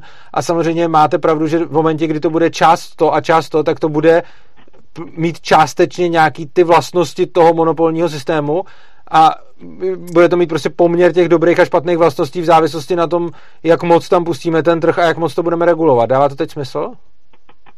Mm-hmm. A myslíte si, že když to bude takováhle kombinace, tak je to lepší, než když to bude úplně uh, jako v moci státu? Já třeba třeba uh, telekomunikace, jo? jako všichni říkají, že máme prostě nějaký drahý, drahý telekomunikace a myslím si, že uh, pokud prostě stát udělá podmínky takový, že, že těm určitým hráčům to jakoby nahrává, to znamená, že tady jsou prostě jenom tři a můžeme definovat, jestli jsou nebo nejsou monopolní, uh, možná, že někdo si myslí, že ano, a přesně, přesně to, když si prostě jdou, jdou někdo si jde takhle jakoby na ruku, tak pak můžeme vlastně říkat, jestli to vůbec tržní je nebo není, jestli jako je to dobrý. Samozřejmě jsme tady měli předtím uh, jenom SPT Telekom a, a asi to byla hrůza, takže můžeme na jednu stranu říct, ano, je to, je to dobrý, ale teď je otázka, jestli to je až, až tak dobrý, než, než kdyby jsme řekli dobře, tak tak uh, uděláme zákon, který to nějakým způsobem zreguluje, což jako samozřejmě vy jste, vy jste zásadně proti, uh, ale jakmile furt do toho ten stát jakoby strká, strká nějakým způsobem ty zákony, tak vždycky se to může jakoby přihrávat přihrávat na to, že, že tam bude mít zpřízněnou firmu, bude tam mít prostě někoho nastrčenýho, vys Andrej Babiš, který má prostě svoje eh, firmy a myslím, uh, si, že, myslím si, že to jako pak hodně, hodně, stejně to je hodně v dikci těch státních úředníků, jak si to nasměrují to tržní prostředí pro, pro sebe, aby jim to jako Myslím, že rozumím. jejím kamarádům. Myslím, že rozumím a je to, je to jako dobrá připomínka a máte pravdu v tom, že samozřejmě Eh, někdy jako je, je strašně důležitý rozlišovat mezi tím, jestli je něco soukromý nebo volnotržní. V momentě, kdy mám někde fakt volný trh, což znamená, že to mám fakt jako volnou konkurenci, nemám tam ty legislativní bar- bariéry a nemám to regulovaný, tak tam není o čem. Tam je to jasný, tam je to prostě lepší, když je to fakt jako volný trh. Oproti tomu Eh, máte pravdu, že samozřejmě lze privatizovat tím způsobem, že já nějaký odvětví jakoby privatizuju, ale vlastně ho nechám pořád stejně sešněrovaný a jediný, co udělám je, že potom jdou zisky do kapsy nějakého soukromníka, ale jinak, když bude pořád stejně zakázaná ta konkurence a podobně, tak to může být eh, podobně stejně špatný nebo i někdy horší, než když to, než když to bylo čistě státní. Čili je, je potřeba rozlišovat mezi tím, jestli je něco privatizovaný, anebo jestli je fakt to odvětví jako volnotržní. A platí, že čím blíž to bude ke skutečně volnému trhu, tím lépe. ale to neznamená, že nutně jako soukromý majitel musí být jako zárukou toho, že to bude fungovat dobře. V momentě, kdy já budu stát a budu mít prostě monopol na nějaký odvětví, tak to je špatně, a rozhodně řešením není to, že já ten monopol předám nějakému soukromníkovi, protože to může být úplně stejně špatně. Jo? Tam potom není vlastně ten trh v tom. Já jsem do toho nepustil trh, já jsem vlastně v podstatě jenom z nějaký soukromí firmy udělal jako součást státu a někomu cpů ty peníze do kapsy. Ale je, je strašně důležitý rozlišovat to, že to, že má něco privátního vlastníka, ale je to v odvětví, který je neustále jako zregulovaný státem, tak to nemusí být vůbec o nic lepší, než když to, než když to celý rovnou vlastnil ten stát. Ale na druhou stranu, čím víc k volnému trhu, tím lépe, což znamená, že to, po čem se musíme snažit, je nejenom slepě všemu dát nominálně soukromýho vlastníka a konec a už dál neřešit. Protože tohle je mimochodem něco, co strašně moc jako, uh, co strašně moc mezi lidma tu privatizaci jako diskreditovává a podobně, když reálně se, když reálně se něco státního převede na soukromního vlastníka, ale neustále tam zůstávají ty regulace a ten, a ten zdeformovaný trh. Takže to, o co my se musíme snažit, není jenom jako slepě říct dobrý vlastní to soukromník a čus, ale musíme se fakt snažit o rušení těch regulací, a to, aby soukromníci mohli tomu státu konkurovat, ale aby jich mohlo konkurovat víc a aby si o to nemuseli jako žádat, aby to, tu jako možnost to dělat měli rovnou od přírody a nezáviselo to na nějakém úředníkovi. S tím souhlasím, ale furt si myslím, že je to čistě jenom teorie, protože by se musela udělat radikální řez a to v podstatě si myslím, že ve společnosti tu, v tuto chvíli většina nechce. Že? Nemusel byste dát radikální řez, vy byste to mohl, uh, třeba, já mám zrovna to, u toho školství, to mám zrovna jako hodně promyšlený, ale ono jako to podobně bude promyslet pro ostatní obory. Prostě u školství jako způsob. Jako první, aby ministerstvo umožnilo zakládat školy lidem bez toho, aby museli splňovat jeho jako podmínky. Prostě aby si mohl každý založit školu. Za podmínky, že nemu, napřed, jako první krok, ne, nedostane na to nic od státu, ale ani mu nebude bráněno a ty děcka, který tam budou docházet, budou plnit povinnou školní docházku. To je prostě dobrý první krok. Jako. Respektive ono tohle tu povinnou školní docházku fakticky zruší, ale to je celkem jedno. Takže první krok prostě nechat ty lidi uh, zakládat jako svobodně školy takový, jaký chtějí a potřebují. Druhý krok, ten, kdo nebude využívat služeb státní škol, ale dá svoje dítě do té jiné školy, tak nebude muset odvádět daně na školství. To se dá spočítat poměrově. Školství je prostě 200 miliard celkového rozpočtu, který je, já nevím, biliarda a půl nebo já nevím, teď víc. Tak prostě poměrově jako odpustit daně tomu, kdo to školství nevyužívá. Prostě další krok, zrušit státní certifikace toho školství a tak dále. A de, není to nutný udělat jako jedním řezem. Jde to udělat postupně a všechny tyhle ty, eh, když uděláte tenhle ten legislativní, tuhle tu legislativní změnu, že prostě kdokoliv smí zakládat školu, a prostě je to na něm, tak tohle není přihrávání peněz nějakým zpřátelným firmám a tak. Tohle oproti současné legislativě prostě jenom pomůže a jenom to udělá směrem k tomu volnému trhu. To, že si dokážete představit spoustu, a dokážete si představit velice správně, spoustu kroků, které můžou zdánlivě vypadat jako privatizace a směr k volnému trhu, ale reálně je to jenom to, že se prostě převedou peníze někomu do kapsy, ale reálně to bude furt stejně zregulovaný a zasekaný. Takový kroky samozřejmě jdou udělat a těma se nikam nedostaneme. Ale to neznamená, že nejde v každém oboru udělat celá spousta kroků, který tuhle tu vlastnost nemá a který skutečně k volnému trhu vedou a zároveň tyhle ty kroky nemusí mít tu vlastnost, že by, uh, že by to bylo jako přímý řez. Ono to může jít postupně. Prostě to, co jsem říkal s těma školama, může být každý krok na 10 let a rozhodně to povede k, k, jako k víc k volnému trhu. A myslíte si, že, že si to jako ty kapři vy, uh, vypustí ten rybník, když o tom přece rozhodují ty úředníci, kteří chtějí, aby to ministerstvo tam zůstalo a aby to, aby to dál jakoby řídili, aby do toho měli co mluvit. To znamená, že, že jako to je v podstatě dobrá idea, ale jestli je reálná, vy tomu věříte? No věřím tomu, že to jednou bude udělat. Asi to nebude udělat teď v následujících jako letech, ale jako jednou k tomu dojít můžeme. Jakože to je úplně stejný, jako kdybyste potom řekl třeba otrokářství. Prostě bohatý lidi vlastnili otroky a bohatý lidi zároveň rozhodovali o zákonech, no tak prostě uh, bráno touto logikou kapři se rybník nevypustí, nikdy se to nezmění. A přesto změnilo se to. Prostě mm-hmm. tohle je něco podobného, prostě změnit společenský paradigma je strašně těžký, je potřeba proto udělat spoustu věcí, my se tady o to snažíme, spousta jiných lidí se o to snaží a prostě je potřeba těm lidem vysvětlovat, z jakého důvodu uh, to jde dělat líp a znamená to prostě mít ještě milion tady různých podcastů a livestreamů a, a, a přednášek z mé strany a zase ze strany jiných lidí zase dělat jiné věci a ve výsledku potom záleží na tom, jestli prostě ten můj kolega, eh, bývalý kolega teď už, který si pořád myslí, že bychom se nedoplatili, kdyby to bylo na volném trhu, tak jestli mu to ještě někdo prostě jako 20krát vysvětlí a jestli on teda nakonec řekne, no tak dobře, jak asi doplatili, anebo jestli bude furt opakovat, že bychom se nedoplatili. A je to prostě na nás, jak moc a kolik těch lidí dokážeme nějakým způsobem přesvědčit a něco jim jako vysvětlit, no. Je vám jasný, že to asi půjde změnit pouze tím, že budete ovlivňovat politiku.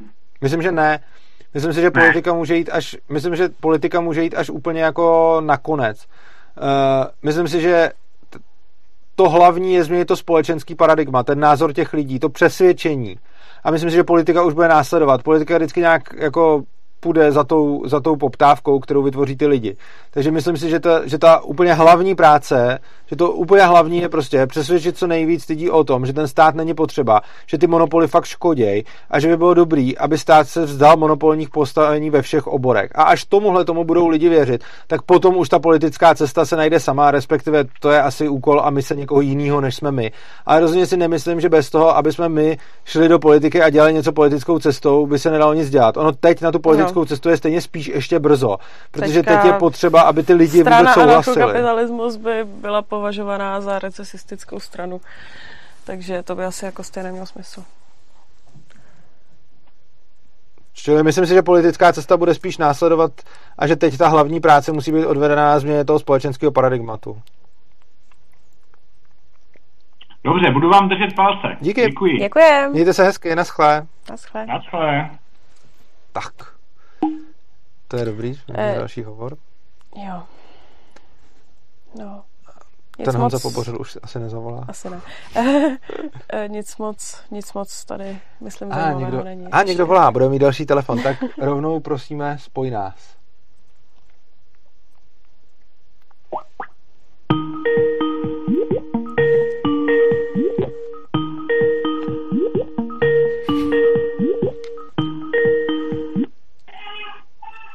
Ano. Zdravíme, dobrý den. Ahoj, tady Honza. Uh, yeah, ahoj. Já teďka se přiznám, že jsem trošku pozadu ve streamu, takže úplně nevím, do jakého kontextu jsem teďka byl přizván. To nevadí, my tě rádi Nevadí, rádi tě slyšíme, povídej. Uh, já jsem chtěl přispět k tomu příkladu, který urzo často používáš s těmi procesory a Intelem a tak. Mm-hmm. A ty to vždycky podáváš takovým způsobem, jako že teďka je to všechno jako uh, nedobytné, ty jejich pozice a že teprve čekáme na to, až si Intel začne dělat prasárny a že teprve AMD teďka začíná trošku trestat. Ale tady v tomhle tom to je jako skvělý příklad, kdy jako lajkům tohle to připadá strašně jako nedobytně, ta jejich pozice Intelu i AMDčka. Ale jako reálně tady jsme jako na prahu toho, že obě tyto firmy budou mít hodně velký problém. A mm, možná tušíš, Urzo, co jsou ARM procesory. Jasně. Ale asi není úplně na místě to tady trošku rozvádět, ale hlavně jsou to obecně procesory, které jsou hodně používané v tabletech, mobilech a tak.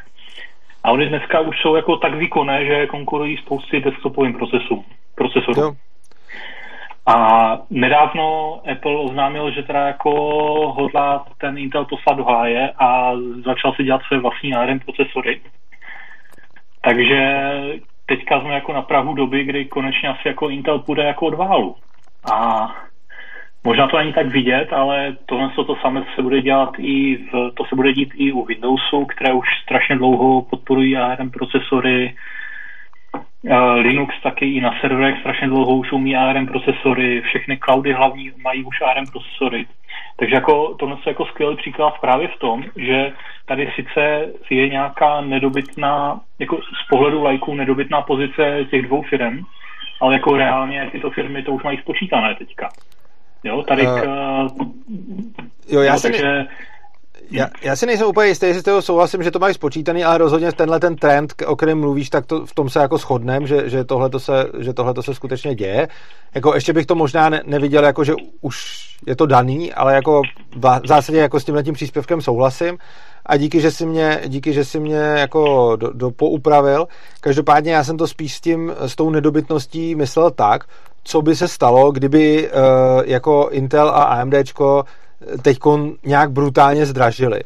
A oni, kdyby teď brutálně zdražili ty, uh, ty x86 procesory, tak jako t- tahle ta architektura je strašně jako momentálně ještě, jak to říct, jako no, není nenahraditelná, protože nic není nenahraditelný, ale jako je celá spousta, eh, celá spousta systémů, která prostě stojí na tom, že potřebuješ tyhle ty procesory a když by teď jako ty jejich dva výrobci je prostě přestali vyrábět, tak je najednou spousta věcí prostě přestane jít, jo.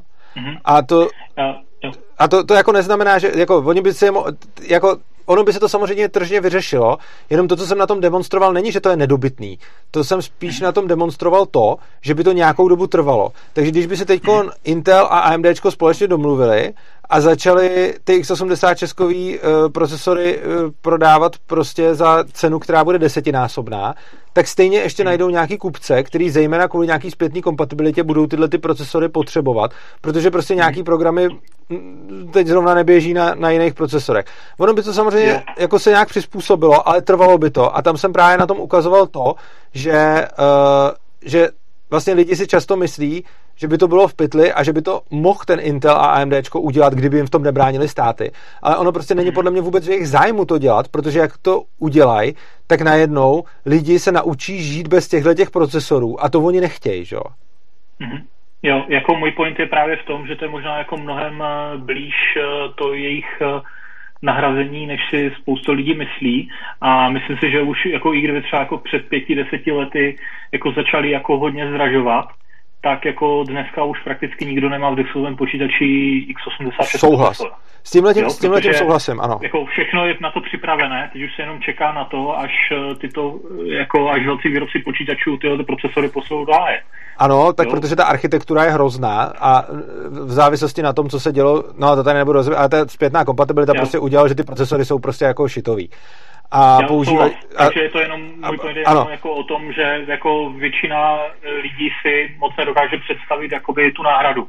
Ano, no, přesně no, tak. A ono, ale před ale deseti jako, lety ještě, kdyby... Když to vidíme, tak tu náhradu vidíme jo. mnohem přímo čarejí a je blíž, než si jako lidi myslí. Jo. Souhlasím. Velmi často v mnoha Jo, jako souhlasím s tebou, akorát jenom pokud by před deseti lety tyhle ty procesory zdražily, tak by to byl hodně velký problém a je pravda, že dneska už by potom po nich neštěk ani pes a ono by to bylo možná dobře, protože tyhle ty procesory jsou fakt jako strašný šity, jako ta architektura je úplně špatná prostě.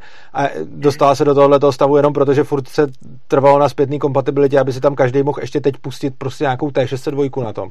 Ale prostě uh, to, co jsem tím, to, co jsem tím demonstroval, je, že prostě v některém trhu uh, je to otázka dní vyšoupnout konkurenci a v některém trhu je to otázka let vyšoupnout konkurenci. A myslím si, že i teď, kdyby teď udělali uh, jako Intel a AMD nějaký pakt a výrazně by zdražili, a tím výrazně myslím třeba na desetinásobek, nebo prostě takový to, čím ty lidi většinou jako strašej, takže v takovém případě by stejně to nahrazení ještě nějakou dobu trvalo a myslím si, že bychom se na to ještě pár let, třeba malý jednotky let počkali, že by to prostě nebylo jako, že teď konce zdraží x86 na desetinásobek a za tři měsíce už je nikdo nekoupí. To podle mě prostě by nebyla pravda. Oni by se lidi stejně kupovali, i ty, i ty drahý prostě. Jenom by se tím pohřbili a šli by do háje za chvíli. No.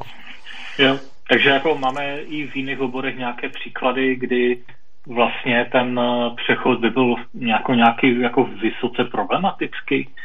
Jako, když to někdy tak přemýšlím, tak i jakoby z toho, co je v těch streamech často, tak jako chce to obvykle zapojit tam trošku Hele, fantazie a najednou jako nevidím trh, který by byl jako neotřesitelný. Není žádný trh neotřesitelný, ale samozřejmě ty trhy trvají různě dlouho, než se, než se otřesou, hmm. ale platí tam vždycky, ta, a to je, jak jsem říkal, že ty věci ty, v tom malém a ve velkém fungují, že, že tam fungují úplně stejné ekonomické zákonitosti, jenom to jinou dobu trvá.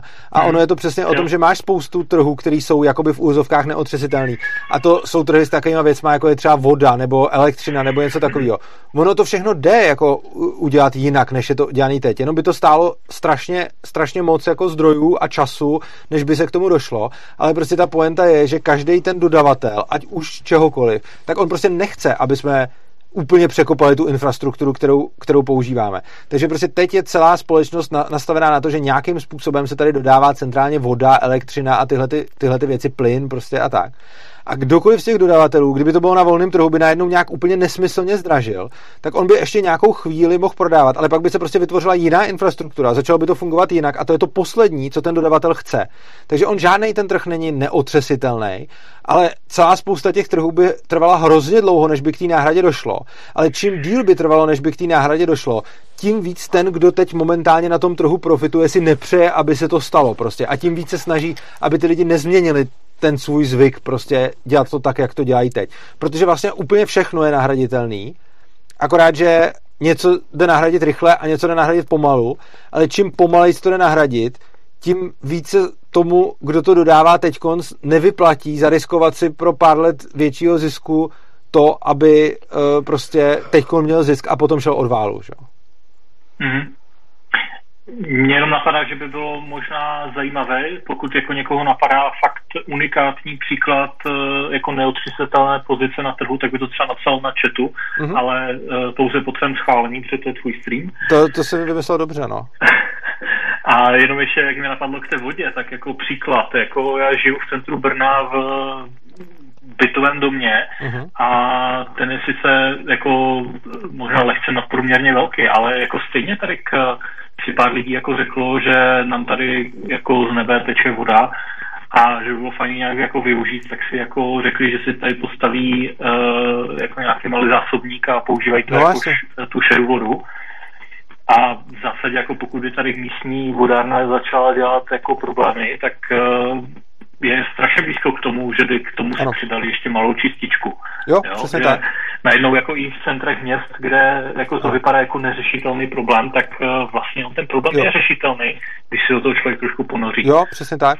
Jakože s, tím, s tímhle tím naprosto souhlasím a prostě samozřejmě eh, vše, všechny ty věci nějak vyřešit jdou a přesně ty velký dodavatelé, to poslední, co chtějí, je chovat se tak, aby lidi si to plošně vyřešili jinak, protože potom by přišli vlastně jako o svůj biznis. No. Čili jako tady s, tebou, mhm. tady s tebou souhlasím, děkuji ti moc za zavolání i za dobrou výzvu uh, pro posluchače, takže díky za, díky za připomínku k procesorům a měj se, měj se krásně a hezký večer. Mějte se. Ahoj. Čau, čau. A my tady už budeme pomalu končit, protože už máme, už máme dlouhý stream. Takže teď můžete uh, vys, vys, jako vyslyšet výzvy Honzy Pobořila a napsat nám sem do chatu, pokud máte nějakou věc, o který si myslíte, že by se fakt nahradit prostě jako nedala. A ono to možná půjde i potom, co ukončíme ten stream, až se ho vyhodí záznam, ne? Tak to možná ještě bude komentovat. Video. No, to půjde pak už jenom do komentářů a nepůjde to do, do chatu. Jo, že to nebude online, ale tak bude to v komentářích. No, tak takže si můžete, uh, takže nám můžete tady říct, co si podle vás myslíte, že by fakt nešlo. Já si myslím, že nic takového není prostě, jo? Že, že, hmm. že, prostě neexistuje něco, co by nemělo alternativu. Všechno je to jenom o tom, že ta alternativa je prostě moc drahá, jako, hmm. ale myslím si, že, že není nic bez alternativy. Hmm. Takže pokud si něco myslíte takovýhleho, tak nám to sem můžete napsat. A my už se budeme pomalu blížit ke konci, takže pokud máte nějaký, nějaký připomínky, tak můžete. Tady Adam Řežábek píše, co třeba trh z vlaky, to je pěkný. Tak, jo. A, a jo, takhle, on to myslí vážně, já jsem myslel, že to... Ne. Jo, já jsem myslel, že to je klasika, mám rád vlaky ne. a podobně. Jo. No tak trh z vlaky zase, tak... Ne, nemám. A, tak... To není myš... No. To, je, to, je, když, to, je, to fakt jako je vážně? Já jsem si jo, já ne, že bych spochybnila, že to je blbý dotaz. Já jsem ale si myslel, ono... že to je klasika, mám rád vlaky, no ale právě, se tady píše, ono... založit eh, dopravní firmu je hodně těžké, ale střídat dopravní firmy je easy. Jo, jo, tak jsem si myslel, že to je fakt to. A ano, pardon, no, tak protože no. nám tady pravidelně přistávají komentáře, mám rád vlaky, tak jsem myslela, no, že trh ale vlaky. Trh z vlaky je dobrá, hmm. trh z vlaky je dobrá připomínka, po, potěšíme Matyase. Uh, obecně je důležitý se dívat na všechno, uh, že to může být nahrazený podle toho, k čemu to využívám, a ne, že to je ta věc. Jako já se nemusím nutně dopravovat vlakem, že? Prostě jako vlaková doprava je nějakým způsobem důležitá a zase tam platí to tež, co ve všech těch ostatních oborech pokud někdo, kdo provozuje tu vlakovou dopravu, Mm. jí dojebe do takového stavu, a tím dojebe, myslím, jako cenu, kvalitu a všechno, No. že lidi začnou prostě se dopravovat jinak, Everyday s, pražský, eh, s českými dráhami. no jasně, no, tak potom, uh, tak potom to, uh, jo. tak potom vlastně uh, je, je to zase to, že přijde o ty zákazníky, takže ten, no. je to furt stejný princip, který, který aplikujeme vlastně na úplně všechno. Prostě kdokoliv má nějaký nějaký zdroj, na který může vydělávat, tak v momentě, kdy to začne zdražovat, tak lidi začnou si zvykat dělat to jinak než skrz ten zdroj a to Hmm. přesně ten člověk nechce, že? Tak A z úplně stejného důvodu, proč se tohle to jako neděje v- jako v malém, anebo ty lidi jdou od válu, tak úplně stejný důvody jsou ve velkém, jenom to platí prostě pro další Českých drah je to krásně vidět, když se něco podělá, jak čekáte na ten busíček, Ano, který vás zachrání. No, a teď. Tak. Uh, my to tady budeme pomalu ukončovat. Mhm. K čímž za prvý uh, můžeme lidem poděkovat, že se koukali na stream. Bylo tady přes 200, eh, přes 200 zároveň online, to je, to je moc pěkný, to, se- Hmm. to se mi líbí, že už se, že už se dosahujeme. Mně se líbí, jak nám rostou ty čísla těch, těch jak na streamech, tak i na na tom, Na na, videích prostě, jo, obecně nám roste kanál. Hmm. Takže vám uh, hrozně moc děkujeme za to, že se na nás koukáte, že jste s náma. Prosíme vás, šiřte tady tohleto video, je to podle mě docela důležitý. Uh, zejména potom to, že anarchokapitalismus je vlastně jenom o tom, že nechceme, aby stát měl monopoly a chceme, aby bylo možné státu konkurovat. A to je Mhm. vlastně, to je vlastně myšlenka Klidně se tam dá prostě. do, do, toho videa, až potom eh, ho vyhodíme jako záznam, tak se tam klidně dá dát jako odrážka časová a můžete to poslat i s tou časovou odrážkou třeba od nějaký, eh, že si druhý člověk, když to otevře, tak si to pustí a ono se to zapne v nějaký Ano. chvíli, kdy je to zrovna, kdy jste tam dali, tu odrážku. Takže prostě strašně důležitý anarchokapit, jako krom těch ekonomických věcí, které jsme tady vysvětlili o monopolech, tak anarchokapitalismus je v podstatě snaha toho, aby státu šlo konkurovat a aby stát neměl monopolní postavení. To je Hmm. všechno vlastně. Jako anarchokapitalista budu happy, když stát nebude mít monopolní postavení a bude mu konkurovat, protože pak už to v podstatě nebude stát, ale bude Hmm. to jako firma, která se jmenuje stát. Že? To je Hmm. jako pěkný. A teď, takže to, to je asi hlavní, hlavní myšlenka streamu, Otec Fura. A teď uděláme ještě zase závěrečnou reklamu. První věc, na kterou vás chceme nalápkat, je konference. 6. 6. února konference Cevro, o vzdělávání Praha. v Cevru, Praze, na adrese.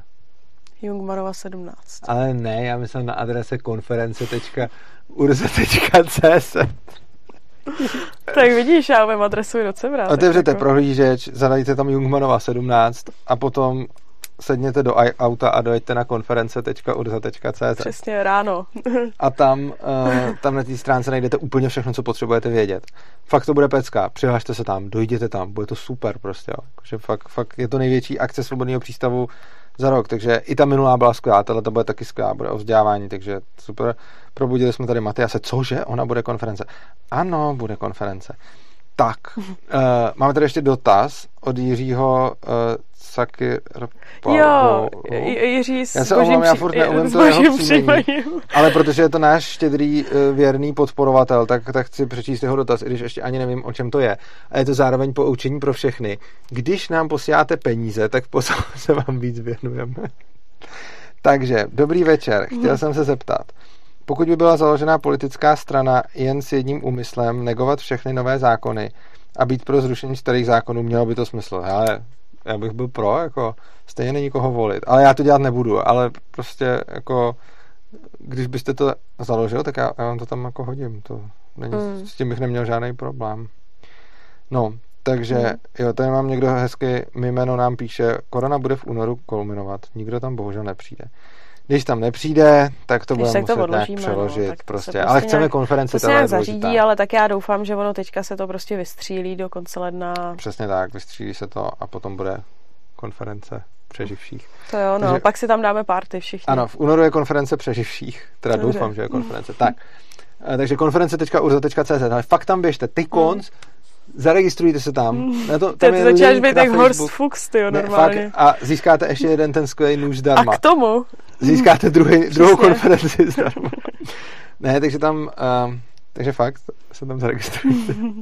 takže konference je jedna, jedna důležitá věc a druhá, a to je taky boží věc, a to jsem úplně, jsem tak nadšený, že, že mi ten Slash na to kejvnul. Příští měsíc bude listopadový stream s naším největším donorem, kterým je Slash. hmm, A o Slash, kryptoměnách. Bude mluvit o kryptoměnách a to, to, to bude pecka. Jako to doufám, že tady bude aspoň To je 250 lidí. jedna, na to. nejdůležitější osoba v České republice. Přesně. Ohledně kryptoměn. Přesně tak, takže určitě jako přijďte Host, se kterého jen tak podívat na neuvidíte. Saše. A zase, abyste na to nezapomněli, už na Facebooku je na to událost, na YouTube je na to to, už vyhlášený video, jako stream, tak si tam klikněte taky to připomenutí, ať vám to dá prostě vědět, ať, ať jste v Hmm. obraze. Tak. To by bylo k Horstovi. A teď uh, vlastně budeme pokračovat tím, že jo, Teďka samozřejmě, když nás dáte odebírat, tak budeme hrozně rádi, protože čím víc nám tam skáčou ty Jo. čísla, tak z toho máme radost. Přesně tak, nám se hrozně líp tvoří, když nám uh, roste počet těch odběratelů. A ten teď roste jako Hmm. poslední dobou, jak se nám, jak, dá, jak jsme ty dobrý hosty, tak fakt nám roste počet odběratelů. A pokud kouká teď někdo, kdo nás má rád a přijde mu to dobrý a neodebírá nás, tak nás dejte odebírat. Potěšíte nás, že jo, Hmm. budeme mnohem víc motivovat. A to, mě to fakt hodně motivuje, jak se vždycky koukám, jak nám Mně se rostou to ty- taky, se taky, taky líbí ty číslička, pořád furt víc videí, že jo. Hmm. Taky když se na ty videa koukáte, když je budete šířit, když je pošlete vašim známým, když je nazdílíte na sociálech a podobně, tak uh, potom se bude dít to, že si to všimne Google, velký bratr, a A bude bude doporučovat. lidem doporučovat ty naše další videa, takže pak někdo se bude koukat, teď mu to doběhne, že jo. Jako já třeba, když se koukám, starám se o kytičky, teď počítáš v druhém patře, že jo, teď to doběhne a teď mi to tam začne přehrávat, že jo. Hmm. A já se nemůžu bránit. A tohle chceme dělat všem těm socialistům, kterým to tam začne přehrávat ANCAP. Hmm. Tak, to je ta další věc. A poslední, pokud se vám tenhle ten stream líbil, tak se mrkněte do uh, popisku videa a tam najdete bitcoinovou a litecoinovou adresu a bankovní spojení. Tam nám můžete poslat bitcoiny, litecoiny a taky české koruny. Budeme za to moc rádi, protože tady žijeme z dobrovolných příspěvků a všechno to, co tady děláme, stojí nějaký peníze, stojí to nějaký čas, stojí to nebereme nějakou žádný techniku a podobně. Teď se nám rozbil mikrofon, tak jsme kupovali nový. Takže Hmm. prostě uh, potřebujeme peníze na to, aby jsme dál fungovali a žádný peníze nebereme od státu, ani žádný granty, ani žádný evropský a tak dále. Takže, uh, takže vás prosíme o tohle. A ještě než řeknu o tom, proč posílat pravidelně, tak zodpovím ještě jeden poslední dotaz. Je, no tak dva dotazy, protože jeden je tady hrozně dobrý. Jo. Vašek je se ptá, když vám budu posílat třeba jen 30 korun, neurazí vám to? Ježíš, proč by nás to mělo A my urážet? si dostáváme i míň. Dostáváme i míň za první. Jo, je to, je to super. Je to a hlavně- super. A hm. nás to, nám se třeba hrozně líbí, že máme studenty mezi Hmm. podporující, který nám posílá i méně než 30 korun a je to nice. A mimochodem teď nedávno nám někdo, a dokonce nepravidelně, nám poslal 3 koruny, mě tím potěšil. Jo, to je jo, super. přišli nám 3 koruny na účet, prostě fajn. Jako Je to třeba, roztomilý. já si pamatuju, uh, Hmm. Moliňů toho nesnáším, to je prostě debil. A tak ten, já jsem ho nesnášel vždycky, ale ještě mě naštval tím, No. když jedno, a to mi přišlo tak strašně neúctivý. On mu někdo poslal do jeho talk show dolar a on se mu vysmál, jako že se dělá prdel, jako že se mu posílá dolar a jestli to... Fakt. Ježišmar- jo, Jo, má, je má, má, jako, napsal jako hej, jako já tady něco dělám, Hmm. snažím se tady tím vydělávat a ty mi jako pošleš dolar. Ty si Jo. hej, buď rád za dolar. Ty. Budeme rádi za každý dolar, budeme rádi za 30 korun, budeme rádi i za 3 koruny, takže nás to rozhodně neurazí. A prostě každou částku, kterou nám budete chtít posílat, my jsme za ní rádi, prostě jako neexistuje nic, co by bylo málo, prostě 30 lepší než 0 i jedna lepší než 0, že jo. Hm. Takže eh, to, pak tady se někdo ptá vlastně má nějaké kytičky, eh, pěstu hodně kytiček, zejména pak papričky. A tady ten dotaz, ke kterému jsem se chtěl dostat, než jsem došel k těm penězům. Urzo, měl bych na tebe dotaz.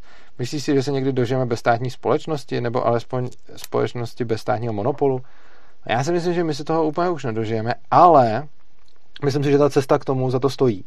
Prostě mně se hrozně líbí se dívat na začátek abolistického hnutí, uh, zrušení otrokářství, kdy vlastně ty lidi, kteří pak to otrokářství zrušili, byli ty, kteří už to bylo v té společnosti nějak jako rozběhnutý celkem. A úplně na začátku byli nějaký jiní lidi, kteří jenom říkali prostě hej, Kterým se smáli, jsou že jsou blázni. taky lidi a oni se smáli, že jste blázni a stejně kdo by sbíral tu bavlnu a podobně. A mně se to hrozně líbí, že prostě to hnutí nějak začalo takhle, úplně nějakýma bláznama, který nikdo neposlouchal. A oni se toho nedožili, toho zrušení toho otrokářství. Ty první, co, co, co začali vymýšlet, tak se toho nedožili. Ale kdyby nebylo jich, tak se toho pak nedožili Hmm. ani ty další. Takže já si nemyslím, že bychom se toho dožili, ale myslím si, že rozhodně má cenu na tom pracovat, protože i když se toho nedožijeme, tak se toho dožije někdo jiný, to za prvý. A myslím si, že je vždycky dobrý jako nechat po sobě na světě to nejlepší z nás, takže myslím si, že to, to jako pěkný. A krom toho i vůbec ta snaha, že by se ten stát jenom nějak zmenšil prostě, jo? protože to nebude jako ráz na ráz, to musí postupně. Hm. Tak myslím, že i tohle prostě za to stojí, takže jako ta cesta je dobrá a jako ten, ten výsledek pak taky a myslím si, že se ho nedožijem ale jako myslím si, že někdo se ho dožije, což je pěkný. A i my, když se budeme hodně snažit, tak se můžeme hmm. dožít nějakých výsledků aspoň, nebo zpomalení toho, toho trendu zvětšování státu. Tak, to bylo Tak jo. No ještě musím říct tu poslední. A tak to řekně ty. Jakou poslední? No neřekli jsme si o pravidelný příspěvky a Jo, nevysvětlovali takhle, jsme, já myslím, že už jsem mluvil o přís... Jo. O příspěvcích, ale ne o pravidelných. teď jsi říkal, že se nám rozbil mikrofon. No, ale neříkal jsem o pravidelných. Jo, dobře, takže máme i stránku o přístavu.urza.cz, kde najdete veškeré instrukce k tomu, jak nám posílat pravidelný příspěvek, klidně 3 koruny měsíčně. Ano.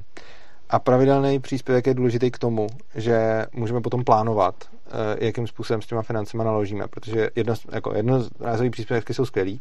A když potom řešíme, co koupit, co udělat, eh, komu zaplatit, kde radši eh, hledat jako práci dobrovolníka, kde si něco pronajmout, kde to vysomrovat a podobně, tak pro tohleto pro všechny tyhle ty věci nám pomáhá, když máme nějaký ty pravidelné příspěvky, protože víme, kolik nám přijde na účet i další měsíc a nejenom kolik, eh, kolik přišlo ten minulý. Takže i přesně, když vás napadne posílat nám 30 korun nebo 3 koruny, tak to budeme rádi. Já mám hrozně ráda slovo somrovat. No, teď to je takový dlouhý somr. Každý video končí pořádným somrem. Tak, takže, Lidi nás vypínají, protože zase somrujou. ano, lidi, Ale Tak. už somrujou, vypni to. tak jo, eh, někdo tady píše, kdy bude další stream. Každý první... eh, Daniel Serco odpovídá, že každý první čtvrtek v měsíci. Já říkám, to není Jsem říkal na začátku a to je trestný. To, to Ne, ne, ne. Hele, není to každý první čtvrtek v měsíci. Je to čtvrtek po první středě v měsíci, Jo, což je přesně, rozdíl, je- protože někdy ano. čtvrtek po první středě v měsíci je druhý, co, což je třeba to není teďkon. ekvivalentní. Není to ekvivalentní, mm. protože třeba teďkon je to druhý čtvrtek v měsíci, že jo? Protože Tak, první čtvrtek v měsíci byl přesně. minulý týden, ale on je to vždycky čtvrtek po první středě. A ten důvod je ten, že ve středu je vždycky přednáška a ve čtvrtek je potom stream. A i když ta přednáška není, jako třeba včera, protože Hmm. nám ji zrušili covidem, tak ten stream je. Takže vždycky první středu měsíci přednáška a den po přednášce je stream. Takhle to vypadá, takhle to bude vypadat i nadále. Koukám, že jsem to naprosto vyjasnil, protože lidi tady píšou cože. Mhm. ale tak Prostě to na Facebooku. ano, takže už jsme zasomrovali a teď můžeme skončit. Tak. Co si o tom myslíš? Myslím, že můžeme. Když to bylo skvělé. mi, je mi teploučko už tady před těma, svě, před těma světlama. Jo. To jo, no. Já myslím, že režie už umřela. Tam nevěřím, že je ještě živo za tím stolem a nám je teploučko. My už se potíme. Tak jo, tak se mějte krásně. Tak jo. Uživejte si života a hezky. děkujeme vám, že jste sem Eh, přišli. Držte Byla to se zábava. a uh, kdyby náhodou, s... ještě já nevím, jestli se uvidíme do té doby, no. Asi bude lockdown, to vypadá, nevíme. Ale v každém případě uvidíme se nej, nejpozději, nejpozději na nějaký, na nějaký takovýhle online události. Tak čau. Čus!